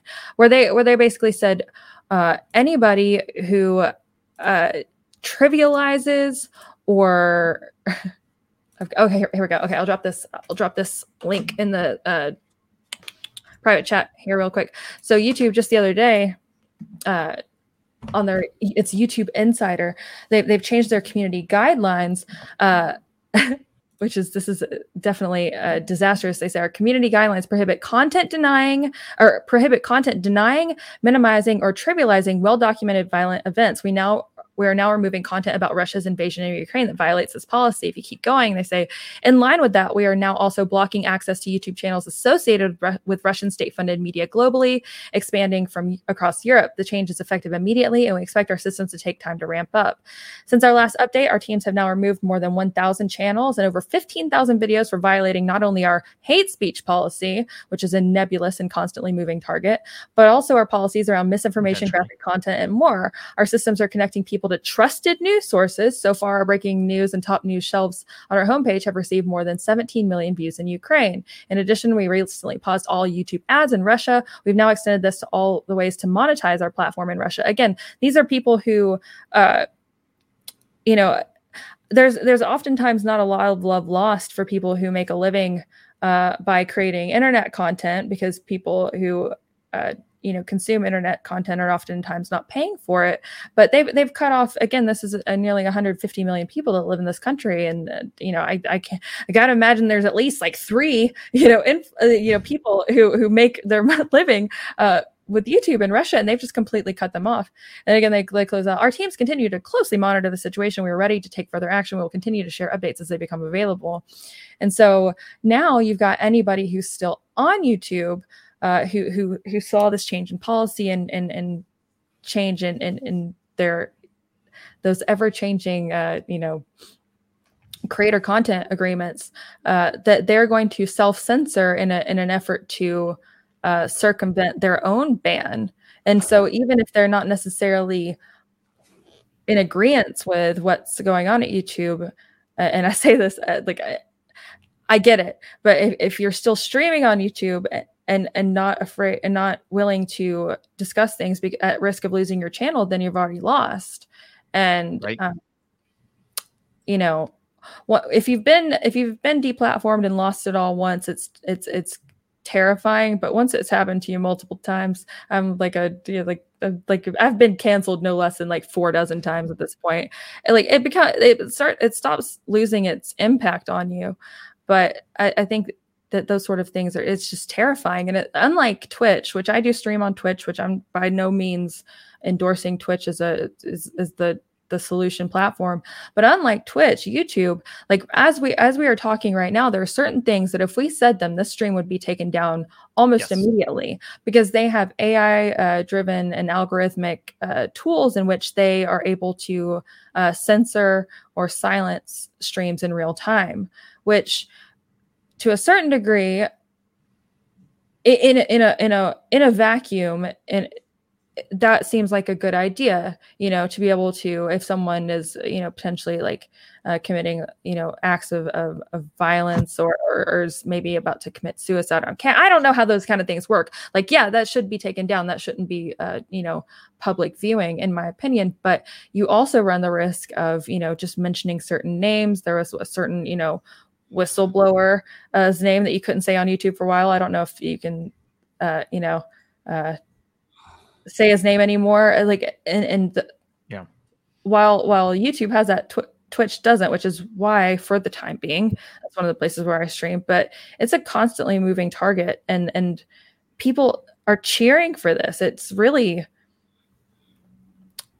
you know the appeal to authority that we are talking about earlier the the uh, meritocracy that we find ourselves in you have people who are you know well where is your degree in you know medicine or where is your epidemiology uh, degree or who have you worked for? And, and by all means i think it is valid to uh, question perhaps maybe the amount of time that someone has put into learning about something or what where this knowledge is coming from but you also run the risk of you know getting a bunch uh, like by by no means does having a phd mean that you're an intelligent human being. It just means that you're capable of you know going to a, a school and and uh, whether it's a diploma mill or not i don't know. Like this yeah. this appeal to authority is very is honestly very dangerous. There's so many people who never finish their degree who know vastly more uh, you know, than I do. I have a degree. It's in English. That doesn't mean I know shit. You know what I mean? So I, I don't know. I don't even know what I'm talking about anymore. Sorry, sometimes I just get rambling. No, I mean, I look wind up. so I, there's a lot there. I think the first thing I need to say is I suddenly want Cheetos. So thank you for that, L. Wait, what did um, I do that for? How, why do you want Cheetos? Oh, they were the the product placement in your your uh your Ben thing was it works. Cheetos. Bill, okay, but that's a rabbit hole and a half. Bill Gates branded entertainment network. If y'all, if any of y'all like to just look into things, look into that. It it goes so ridiculously deep. It's insane. So I'll leave it off. So there. I'm not. I guess the, the other thing I want to say though is I'm not sure how this problem is necessarily solved. So like for us, for example, we stream we stream on YouTube, but sometimes we have conversations where we know we can't. So like we had a book club about the real Anthony Fauci, and we we basically just said we're not on YouTube for this discussion because we can't have this discussion at right. all without losing our channel. So we had it elsewhere. But it's like something that I've struggled with from the very beginning. I, you know, I never wanted unsafe space to be a cash cow, and uh, I make zero dollars and it owes me money, so it's not a cash cow. I succeeded with that. Um, but um, it's also not I, unreasonable where if you wanted to put the, like t- turn this into a full time thing, it's also not unreasonable to want to seek ways to be able to make that a, a reality. You know, like right. So I'd like to be able to hire people and do more right. stuff and like right. like I'd like to be able to do something with this. But there's something that I've always struggled with from the beginning, and it's the conversations we've had internally. Is like, well, do we take advertising money like do we try and get a sponsor? Like there there are wrong thinkers like Steven Crowder who for example will get like a sponsor for something or like people do that kind of stuff. Um but I'm always concerned with like well we're already kind of censoring a little bit because we're on YouTube. Do we want to like add another dimension of like well now we have to worry about our money mm-hmm. coming from our sponsor and blah blah blah. But then you have to rely on people just voluntarily donating which is it's super not easy to do, right? Like very few people, even oh. if they watch regularly, donate. So, and thank you, by the way, to those who do. But mm. like, it's very hard to do. And and the questions like that, I guess, gives you more freedom to say whatever you want. I guess unless you piss off most of your audience, and then they'll stop. But like, how do you how do you? I'm not sure that I, I'm a free market guy, so I'm looking at the free market here and going, how do you have a a media outlet trying to get trying to sort through the narratives trying to get it right as much as possible trying to give sources trying to do a good job if the demand side for that market just isn't there, and I'm not sure that the demand side for that market is there, at least not in dollars. Well, well so oh sorry. Oh, I was uh we can talk about it after the show if you'd like. But I will say this: I have a, across all platforms, I have about like around 250,000 followers or so, and it's probably it it comes down to like individual donations of like one to five dollars from a lot of people, and then there's about 200 people or so that like fund most of it. it's yeah. terrifying. It's terrifying. Uh, but yeah. those, you know, like I used to be a financial data analyst. I made a lot more money then. Uh, don't get me wrong, but uh, it, it's terrifying and it's no guarantee. And there's again there there's and I don't I don't blame people for feeling this way because uh, to be quite honest, I feel the same exact way. But whenever people start you know asking for donations of content, I can say I'm like I don't know, I don't feel like I want to send you anything. So like yeah. like I I get it, like I totally yeah, get no, it. I, I get uh, it. it. It sucks. It's a weird place to be stuck in. But Christian, what were you going to say? You were going to solve Sorry. my free market problem for me. Ah, uh, again, I'm not I'm not a prophet, but you know, no, as, as someone, and I contemplate this issue a lot, as someone himself was trying to establish an independent media venture off of his YouTube channel and his podcast, I I think about this all the time.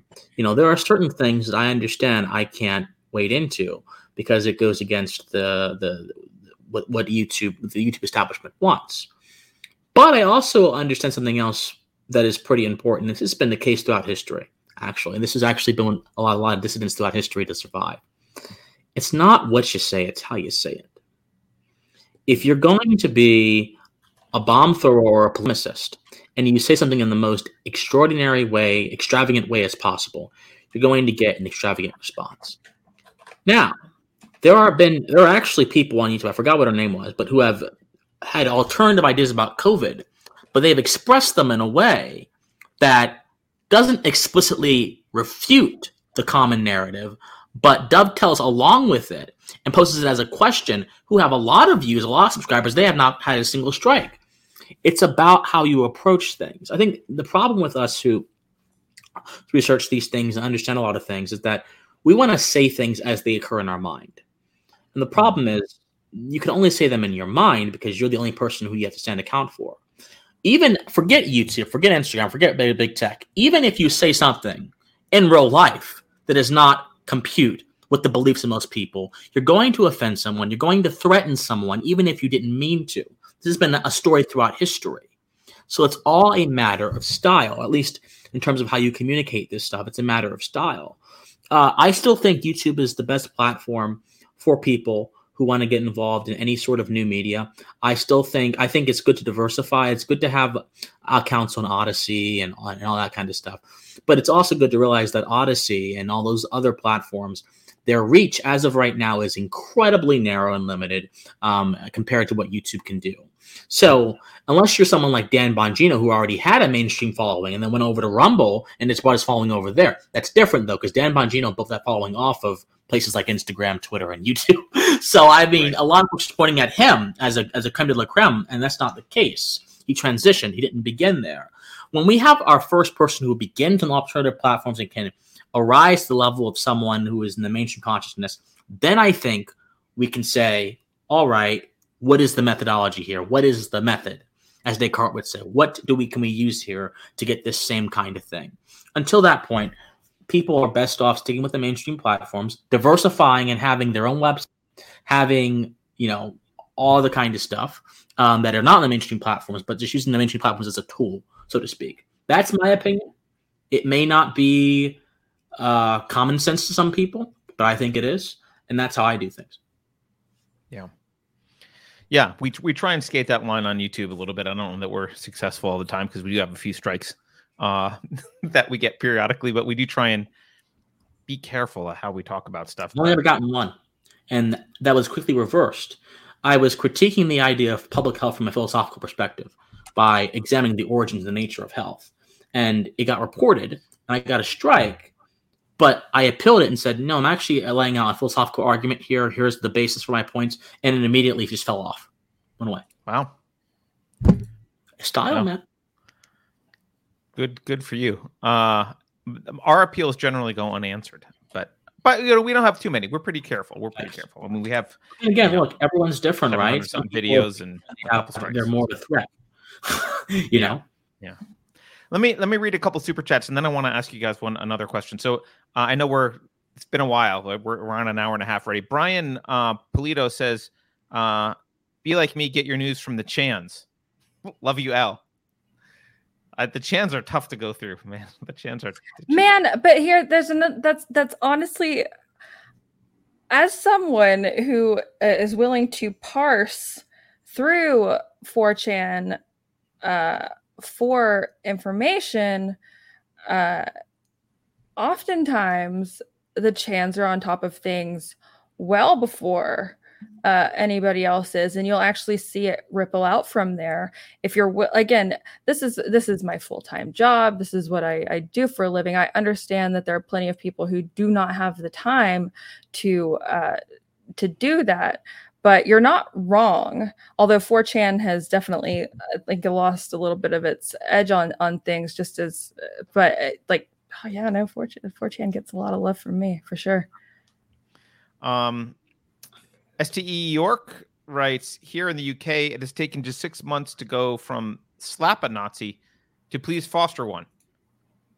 We're- having the piss constantly taken out of us. It is it is interesting to me how during the during the Trump era, it was the Trump supporters are literal Nazis. And then you look at like the Azov battalion, and the same people are saying, "Well, it's a stretch to call them Nazis."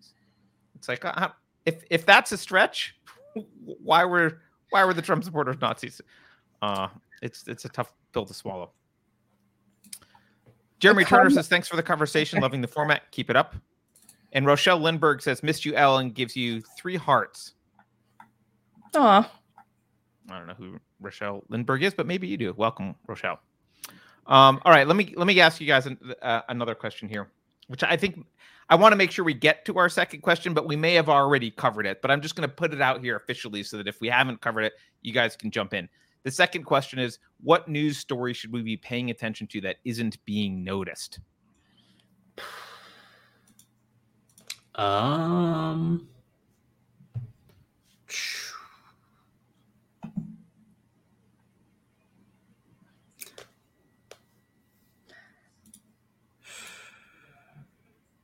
So I, I can go ahead and try or was it, sorry was that addressed to christian first or at me Whoever, it seems like no one. I, I mean, I'll throw out an answer if you guys don't have one, but if one of you has something to say about it, please. Well, I, th- I think that primarily, this is kind of a, a, a broad brush answer to this. Primarily, lo- people, you know, gas prices are kind of the like domestic news right now, and, and inflation. But overall, the the narrative on the mainstream, you know, across all you know sides of the political aisle right now has been so dominated by Russia and Ukraine that people have largely, and you know, myself included, uh, I'm be- I'm being you know analytical or critical of, of myself here as well, uh, has been so dominated by Russia and Ukraine that domestically we've there, there's really not a whole lot of awareness about what's going on. And I mentioned earlier, uh, which there might have been reporting on this elsewhere or not. I'm not quite sure. Uh, my friend Corey over at coreysdigs.com did a write up on this, but uh, just a few days ago in the Mississippi State Senate, a uh, Senate bill it, it failed, but that doesn't really necessarily mean anything. It just failed due to I, I think uh, like a- it just kind of timed out. I don't know if that's the correct term, but uh, there are a lot of there's a lot of legislation that's in that's uh, trying to be pushed in a lot of different states right now uh, to continue uh, slowly but surely uh, slugging us down the line, you know, towards barreling us ever closer to the to the what's known as the Great Reset, which uh, this was in as the Senate bill. I don't have the number in front of me, but I'll find it in just a second. Uh, to create a tri-state compact between Mississippi, Arkansas, and Tennessee uh, through uh, a company called RegionSmart. Uh, which you can just look it up. It's regionsmart.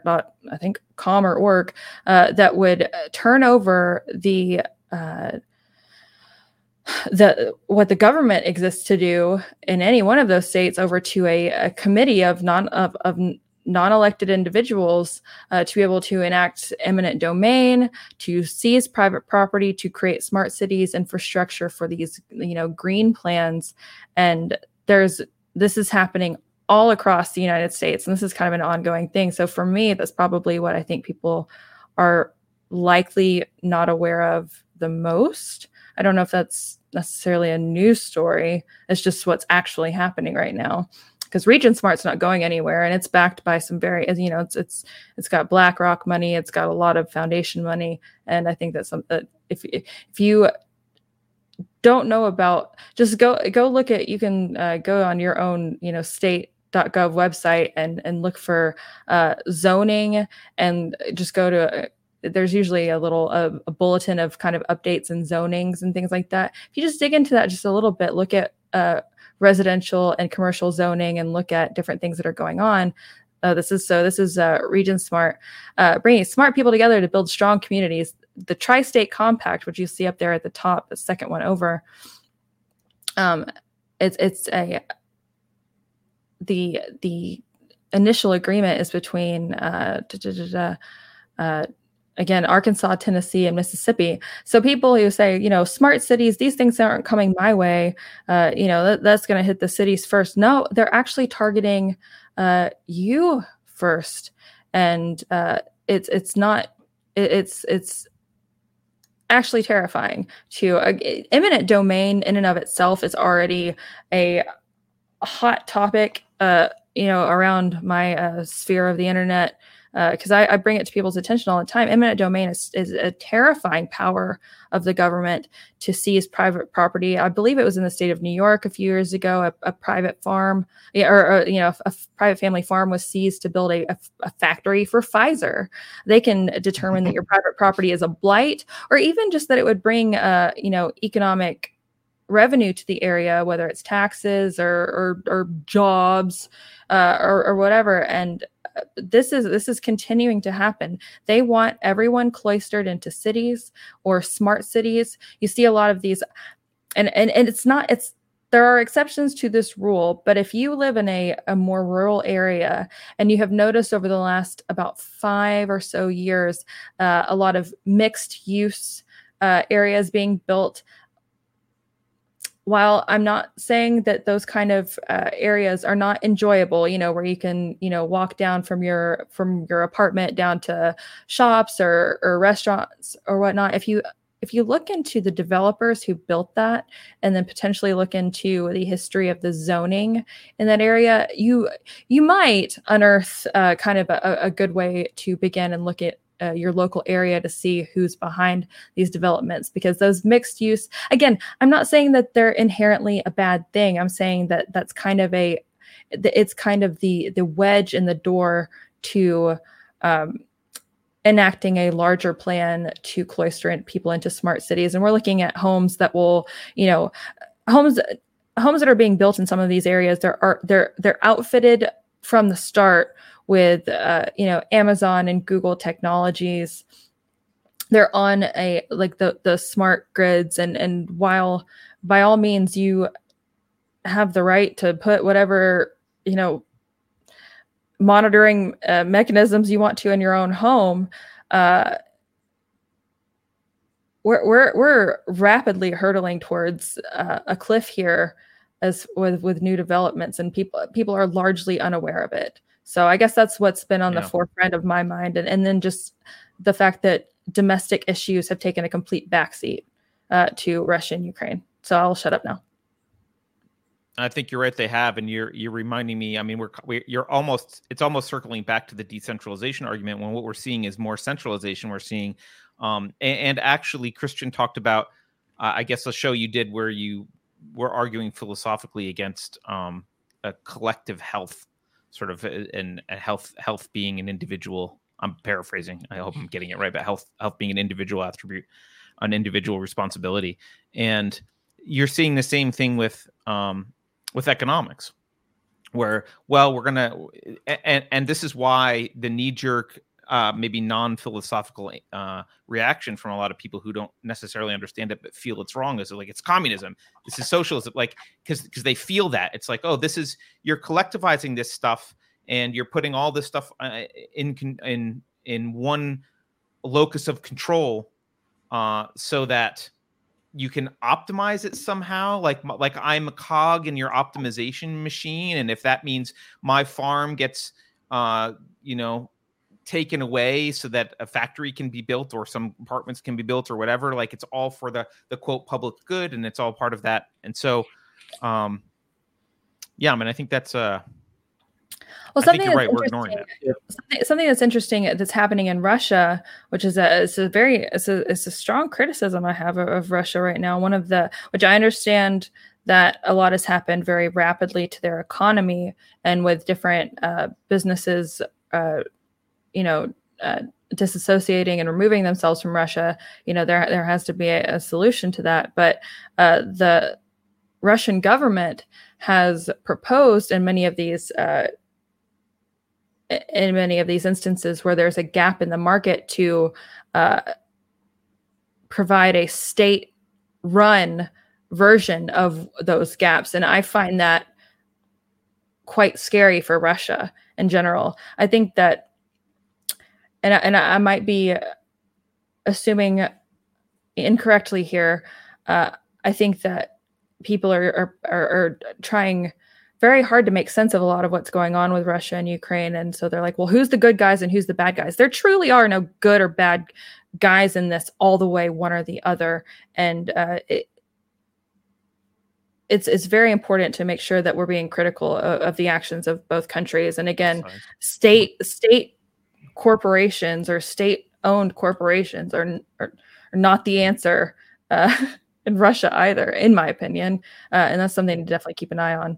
They'll do that shit here too. Sorry, pardon my French. But no, I want to hear. Yeah, go ahead. Go ahead. No, no, no, a few things. So um, I'll, I'll, get to the state corporations thing before I get eminent domain.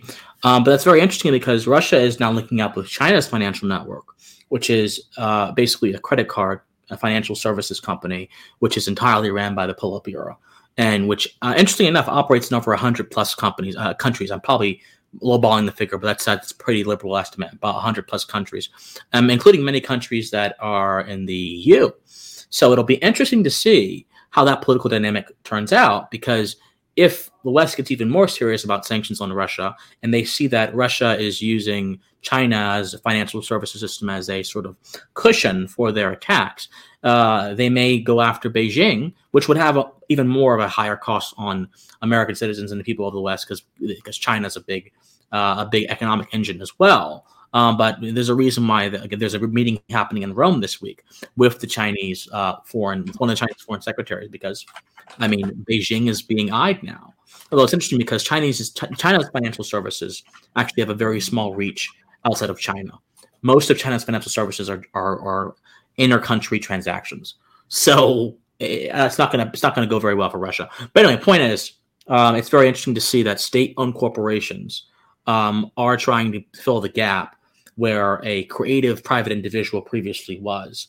And of course, we understand that central planning and a lot of kind of stuff is just not. It fails not just because it requires force and enslaving people. It fails because there is a creative engine behind someone that goes out and willfully pursues a service that is not that is not rest in the heart of a bureaucrat who is anointed over a particular area the government has illegitimately inserted themselves in. And in some of these totalitarian countries, that's a lot of areas everything from agriculture to commerce to building management to everything. Um, on eminent domain. Can, we, can we just pause for just a second before you go to eminent domain? Because in China, in particular, one I think something that they've done that's interesting though is they've taken like you know WeChat Pay and Alipay are the two big payment systems, and a lot of people here don't realize that they're equivalent to kind of Apple Pay, except they're they're ubiquitous, and they had them in China well before we had them here, and they yeah. have been trying to push them out to Europe and other places. And I think China's trying to solve this problem. Not that I don't agree with you; I completely agree with you about the pro- about the problem. But China's trying to mitigate that creative problem by saying, well, they're private companies. We just kind of give them we have kind of ultimate sway. We're going to stick some people from the Politburo in your uh, in your offices, but but and we're going to help you when we when it's in our best interest, and we're going to stop you from doing things that we don't like you to do.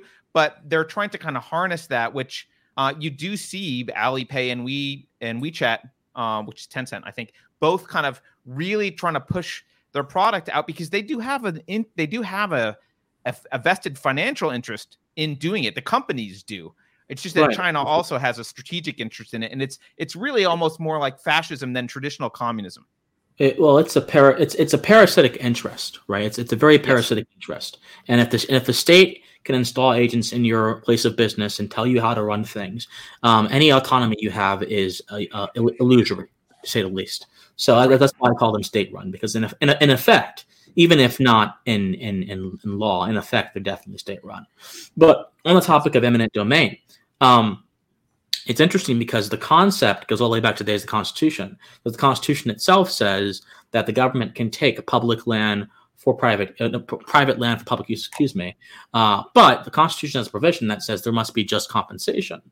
Um, now that's very that's very interesting because a lot of instances of eminent domain, um, technically there is a process to receive just compensation, but that process is hidden behind the walls of the judiciary, and that process typically requires lawyers and thousands upon thousands of dollars to take something that you may you may think that the government shouldn't be taking with eminent domain or its cousin, uh, civil asset forfeiture, which are two different things that achieve the same effect.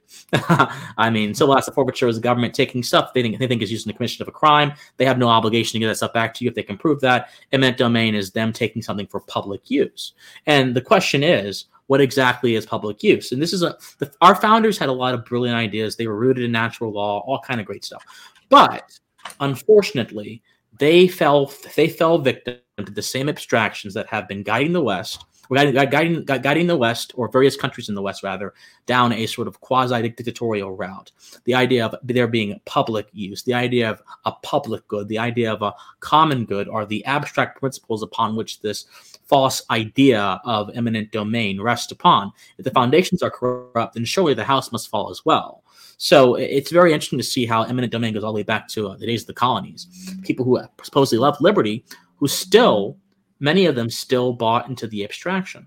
And once we can break down these abstractions and show how they don't cohere to concrete reality, and then show how our relationships with them are fundamentally toxic for that reason, I think we can go a long way in addressing the prevalence of these things like eminent domain in our society. Yeah, I, I, the only the only part I would push back a little bit is abstractions are necessary and helpful. It's when they're untethered. It's when they're floating abstractions that aren't actually tethered to reality. They, no. they, don't have a concrete. Yes. Anchor. So okay. Um, yeah. And, and, public domain has no concrete anchor. There is. Well, it's a it's a completely floating abstraction, which I'm, I'm if you try and anchor to reality, undermines the idea of right uh, individual rights itself. Right. I'm not saying that abstractions inherently are bad when you think solely on abstractions, that's that, that's definitely bad. And yes, um, some abstractions, by their very nature, have no anchor in reality.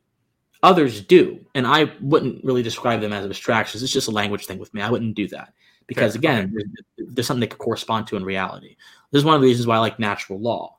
You know, it's why I'm a big believer in natural law theory. It's why I spent a good majority of my philosophy career studying natural law theory because natural law is about what you can observe about the principles of, of nature, human nature, and the natural world, and how those principles, okay, uh, how ethic, how good ethics can flow from those principles. It's it's a it's a something that is rooted in what we can see, uh, rooted in, in in the nature of things, something that has been around for thousands of years, and thus it's the concrete reality that we can walk upon. Whereas this, what we have today, this sort of uh, this sort of uh, postmodernism and social justice and all these terms, and even before then, before then, even a, a modernity, communism, fascism, all these other terms, you know, they are all the the, the fog that floats above us um, that, that that we can't pierce because they have really no uh, strong anchor in reality. So I, I, use abstractions almost solely in the former sense, where I'm talking about things that are just by their uh, nature abstract and not rooted into reality. And public is not really rooted into reality at all. Um, no, I, I completely agree. I, I think yeah. it's an anti-concept philosophically, but yes. Yeah, yeah, um, yeah. yeah. I, Ayn Rand would totally would, would, would, agree with you as well. Yes, I'm sure. I'm sure. She, I think I. You sound like you've read some Ayn Rand because you're saying things like check your premises. So we'll have a conversation. Yeah, on, yeah, yeah, yeah. I've read some Ayn Rand. She's okay. Yeah. Um, I, I, have I've, I've, I've had a lot of exposure to objectivist literature and objectivists. They're fine. I don't, I don't embrace their entire system. Um, they're okay. Uh, I, I, I, I like, I like their economics. I like some of their moral philosophy. Although I'm a believer in natural law theory, and while Rand might have agreed with a lot of the conclusions of natural law theory, she didn't agree with its foundation or its basis. And she thought that natural law could be disproven by by disproving the existence of a deity or whatever. And so I just her and I don't really agree on much on that. I'm much more of a Lockean than I am a objectivist, but that's a different topic for a different day. Yeah, no, I I, I get it, and that is a different topic. And uh, I'm I'm not an objectivist either, uh, but I'm not a Lockean but it, it's nice that we can get. I like Lockeans because we might we get to some similar fundamental principles through different routes and we can disagree about how to get to them but i think those are the principles that were the core foundations of western civilization that need to be preserved and expanded and and they were implemented in inconsistently, as you point out in the Constitution. In other words, there are some inconsistencies or some errors in the implementation, but I think that's the conversation we really need to be well, having. Well, I must ask you before we proceed: What do you consider yourself? Are you an anarchist of some sort? Are you? Uh... Uh, I I well, that's a political statement. I am an anarchist, but not in. But it's a very nuanced anarchist, I would say. Uh, I think the question of politics. I ethically i'm about individual rights and i think the application of individual rights in the in the in the realm of politics is not a simple solution. And i think that uh, ultimately culture and philosophy and psychology need to change so that people understand and embrace and embody the the ethics of individualism before you can really support any kind of uh, society that that is individualist. So uh, I would argue that the political system is not irrelevant, but um, subservient to the culture. If if we lived in a if we lived under a king, but everyone believed in individualism, we would have a much freer society than if we live in a constitutional republic, but everyone is a postmodernist, which is where we are now, or some variant of that. And so I not everyone is. yeah. so, so, that's kind of my my anarchy is like somewhere down the road, humans should be able to do this without a government. In the meantime, what we really need to do is solve our our ethical and uh, philosophical and frankly psychological issues as a as a community, so we can move into into that direction. If that makes sense. so, sense. your political project is experimental it's experimental being able to test these things being able to solve these things and then get to the ultimate end that you want basically and i'm more focused on philosophy and culture than i am on a particular political solution although i will i will support anyone who is moving in generally the direction of the goal of this politics is individual rights which generally involves reducing the size and scope and power of the government and blah blah blah. So I, am on the same page as a lot of libertarians and those kind of people for for very practical reasons. But at the end of the day, I'm not convinced that that's going to be the solution that your ethics go further than a Lockeans would or, or, or, an objectivist would. Your ethics go a little bit further to a different conclusion. Yeah. Yeah. Okay. Interesting. Hmm, yeah. anyway, that, that could be it. So, sorry, sorry, L. I, we bored you. Sorry, apologies. L. I just, no, no, no, no, no, no, no. Sorry, I probably look disinterested. I'm just trying to listen, like just be an active listener. And sometimes I find myself staring just at something while I listen. But no, I'm very much, despite not looking, so I actually am quite actively engaged in listening to what y'all have okay, to say. I'm, I'm, I was not trying to accuse you. I just uh, I felt bad because we kind of went off on a tangent there. Let me All read right. a couple super chats here. Um, Francis Montgomery says, "Hey Carter, did you figure out what Rumble Rumble rants are yet? Rumble rants are super chats, but for Rumble. However, Rumble rants are better because they take a smaller cut and are less evil than Google. I know I have to figure out how to enable them and actually get. The, I have no one. You guys don't know this, but I have a crappy piece of software that I cobbled together that saves all the super chats on YouTube for me. I have to like add Rumble to that so that I can see it all in one spot, so I don't have a bunch of different windows. But I will work on that. I want uh, that.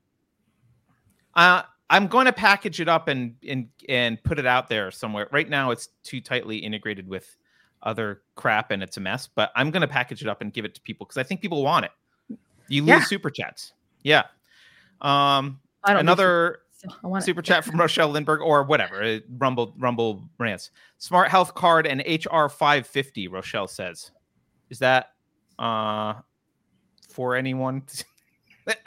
L or Christian, do you know what she's talking about? I'm Smart sorry. card and HR five. What happened? Sorry, I, I zoned out. Oh, yeah, yeah, So, so that is a uh, that was a, uh, a a bill that was introduced into the uh, it's the 2021 Congress. Uh, it's I believe, still in committee right now. It's uh, a uh, it's wearable smart technology for vaccines. It's a it's a, the ultimate guise of that is to modernize the vaccine infrastructure and tracking infrastructure.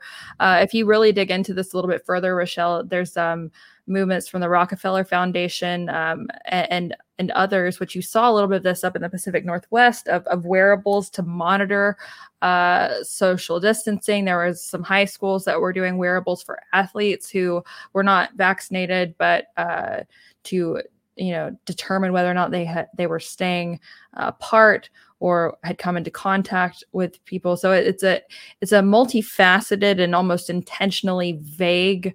Uh, house uh, bill, but as of right now, I let me uh, the I think most recently, I, I think it's still uh, it, it's uh, it, it it's been uh, passed and agreed on in the house, and I don't I don't think it's moved on from that. Uh, but it's definitely one to keep an eye on. I have a lot of bill trackers that I have uh, going. Yeah. I I find that a little bit disturbing. Um, yeah. to say the Fastidious, Fastidious says, in terms of stories that aren't being paid attention to, Ghislaine Maxwell's conviction is in jeopardy. A juror is in trouble for possibly lying on his jury questionnaire.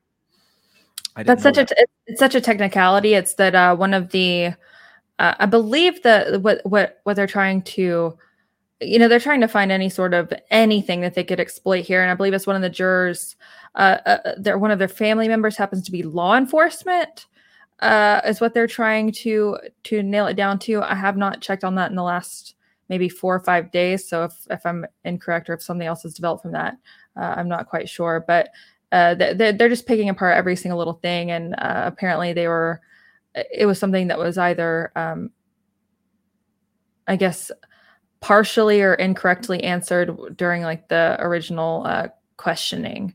But uh you know just like uh what jeffrey epstein and now uh, uh was it uh brunel you know they both you know mm-hmm. didn't get have totally killed themselves.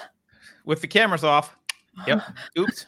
Not very good at winking. Uh this you know the, they're they're doing their best to get her into a position where she can i'm i'm assuming probably also kill herself. So uh, it's definitely one to watch for sure.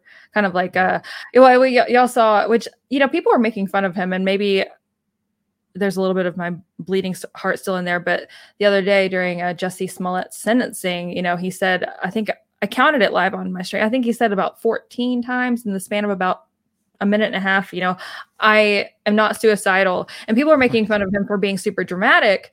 But I think that in instances like that, when you look at the uh was it the the the lynching uh act or or the, you know the things the the legal and and governmental aspects that they tried to make coincide with the Jussie Smollett thing and the people that you and granted i'm just a crazy conspiracy theorist and i can't prove any of this but the people that he's uh, you know been involved with and rubbed elbows with uh, i kind of think that he very well might be fearful for his life or you know whether or not he's big enough potatoes to actually be taken out in in, in jail or whatever. It, it, remains to be seen obviously but I, I, think he genuinely is very fearful of the machine that he uh, you know uh, allowed to uh, coerce him into trying to pull a psyop.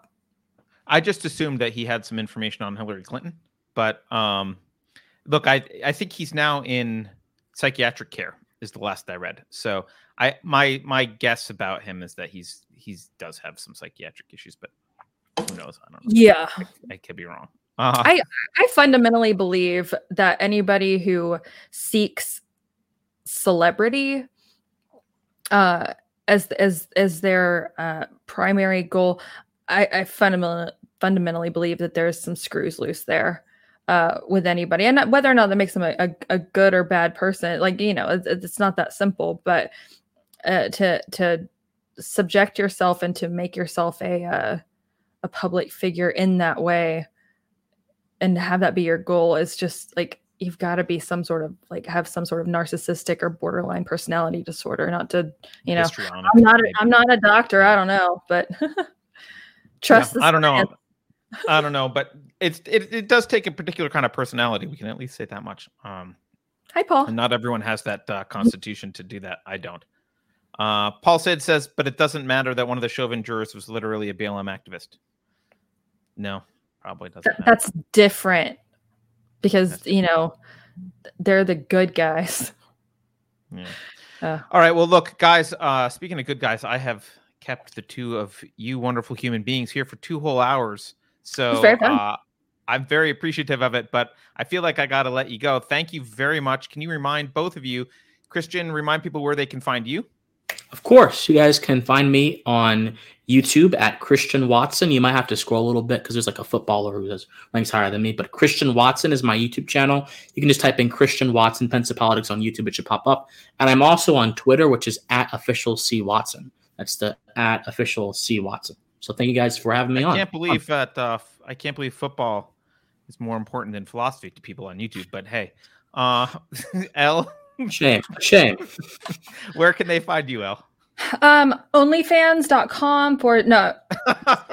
no uh, so I should take I should be more serious. Um, somebitchtoldme.com, gab.com forward slash some bitch I know, t.me forward slash some bitch I know. Uh, you know, I'm just on the internet somewhere. Uh, but mostly if you go to my website, which is some bitch somebitchtoldme.com i do have up at the top just sites and socials links to to you know sometimes it's a sometimes it's a moving target uh so if if I have the link there, it's me. Uh, someone did ask earlier, uh, I believe it was Rochelle, asked if I was going to join Truth Social. I did. I try to lock down my username on pretty much every social media platform. Turns out that someone already uh, reserved my uh, username on Truth Social, but I am in the waiting list uh, and I'm hopefully going to be able to, uh, you know, get that back. Although I'm not, I'm certainly not big enough deal to be like, hey, I'm some bitch I know, but someone already took it. So uh, I guess that means I'm doing something right. I don't know, but somebitchtoldme.com, Gab, Telegram, here, there, everywhere. Sorry, my cat is like having a meltdown. So no worries. Well, look, thank you again, both of you. Um, it was pleasure to talk to you. I'm sure I'll try and have you back soon. Um, go and follow Christian and and L. Everyone, have a good day. We'll see you next time.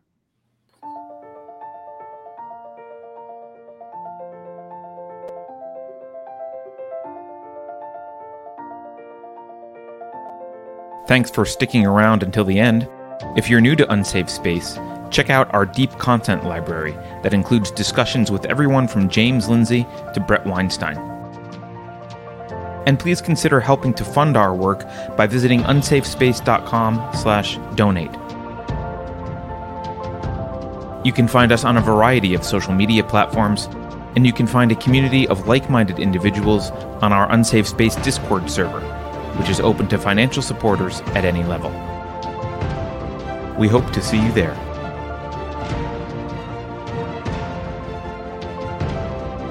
Warning. This is an unsafe space dangerous ideas have been detected. The content of this production may be Russian propaganda. The following individuals are suspected of questioning one or more official narratives. Experts agree that there is an epidemic of sexually uninformed 5-year-olds, and Florida is the cause. Here's an idea, why not stop complaining, and buy a Tesla? I'm sorry, there is no record of a COVID pandemic. You must be mistaken. If you think about it, no one should be allowed to express opinions. But don't. Think about it, I mean. That's not your job. Thinking has been scientifically proven to be less efficient than compliance. Science, scientific and scientifically are registered trademarks of the World Economic Forum. Unauthorized use is prohibited. Computer voice Curtis, never mind, that last line is fake news. Please disregard it and return to your safe space immediately. There will be cake.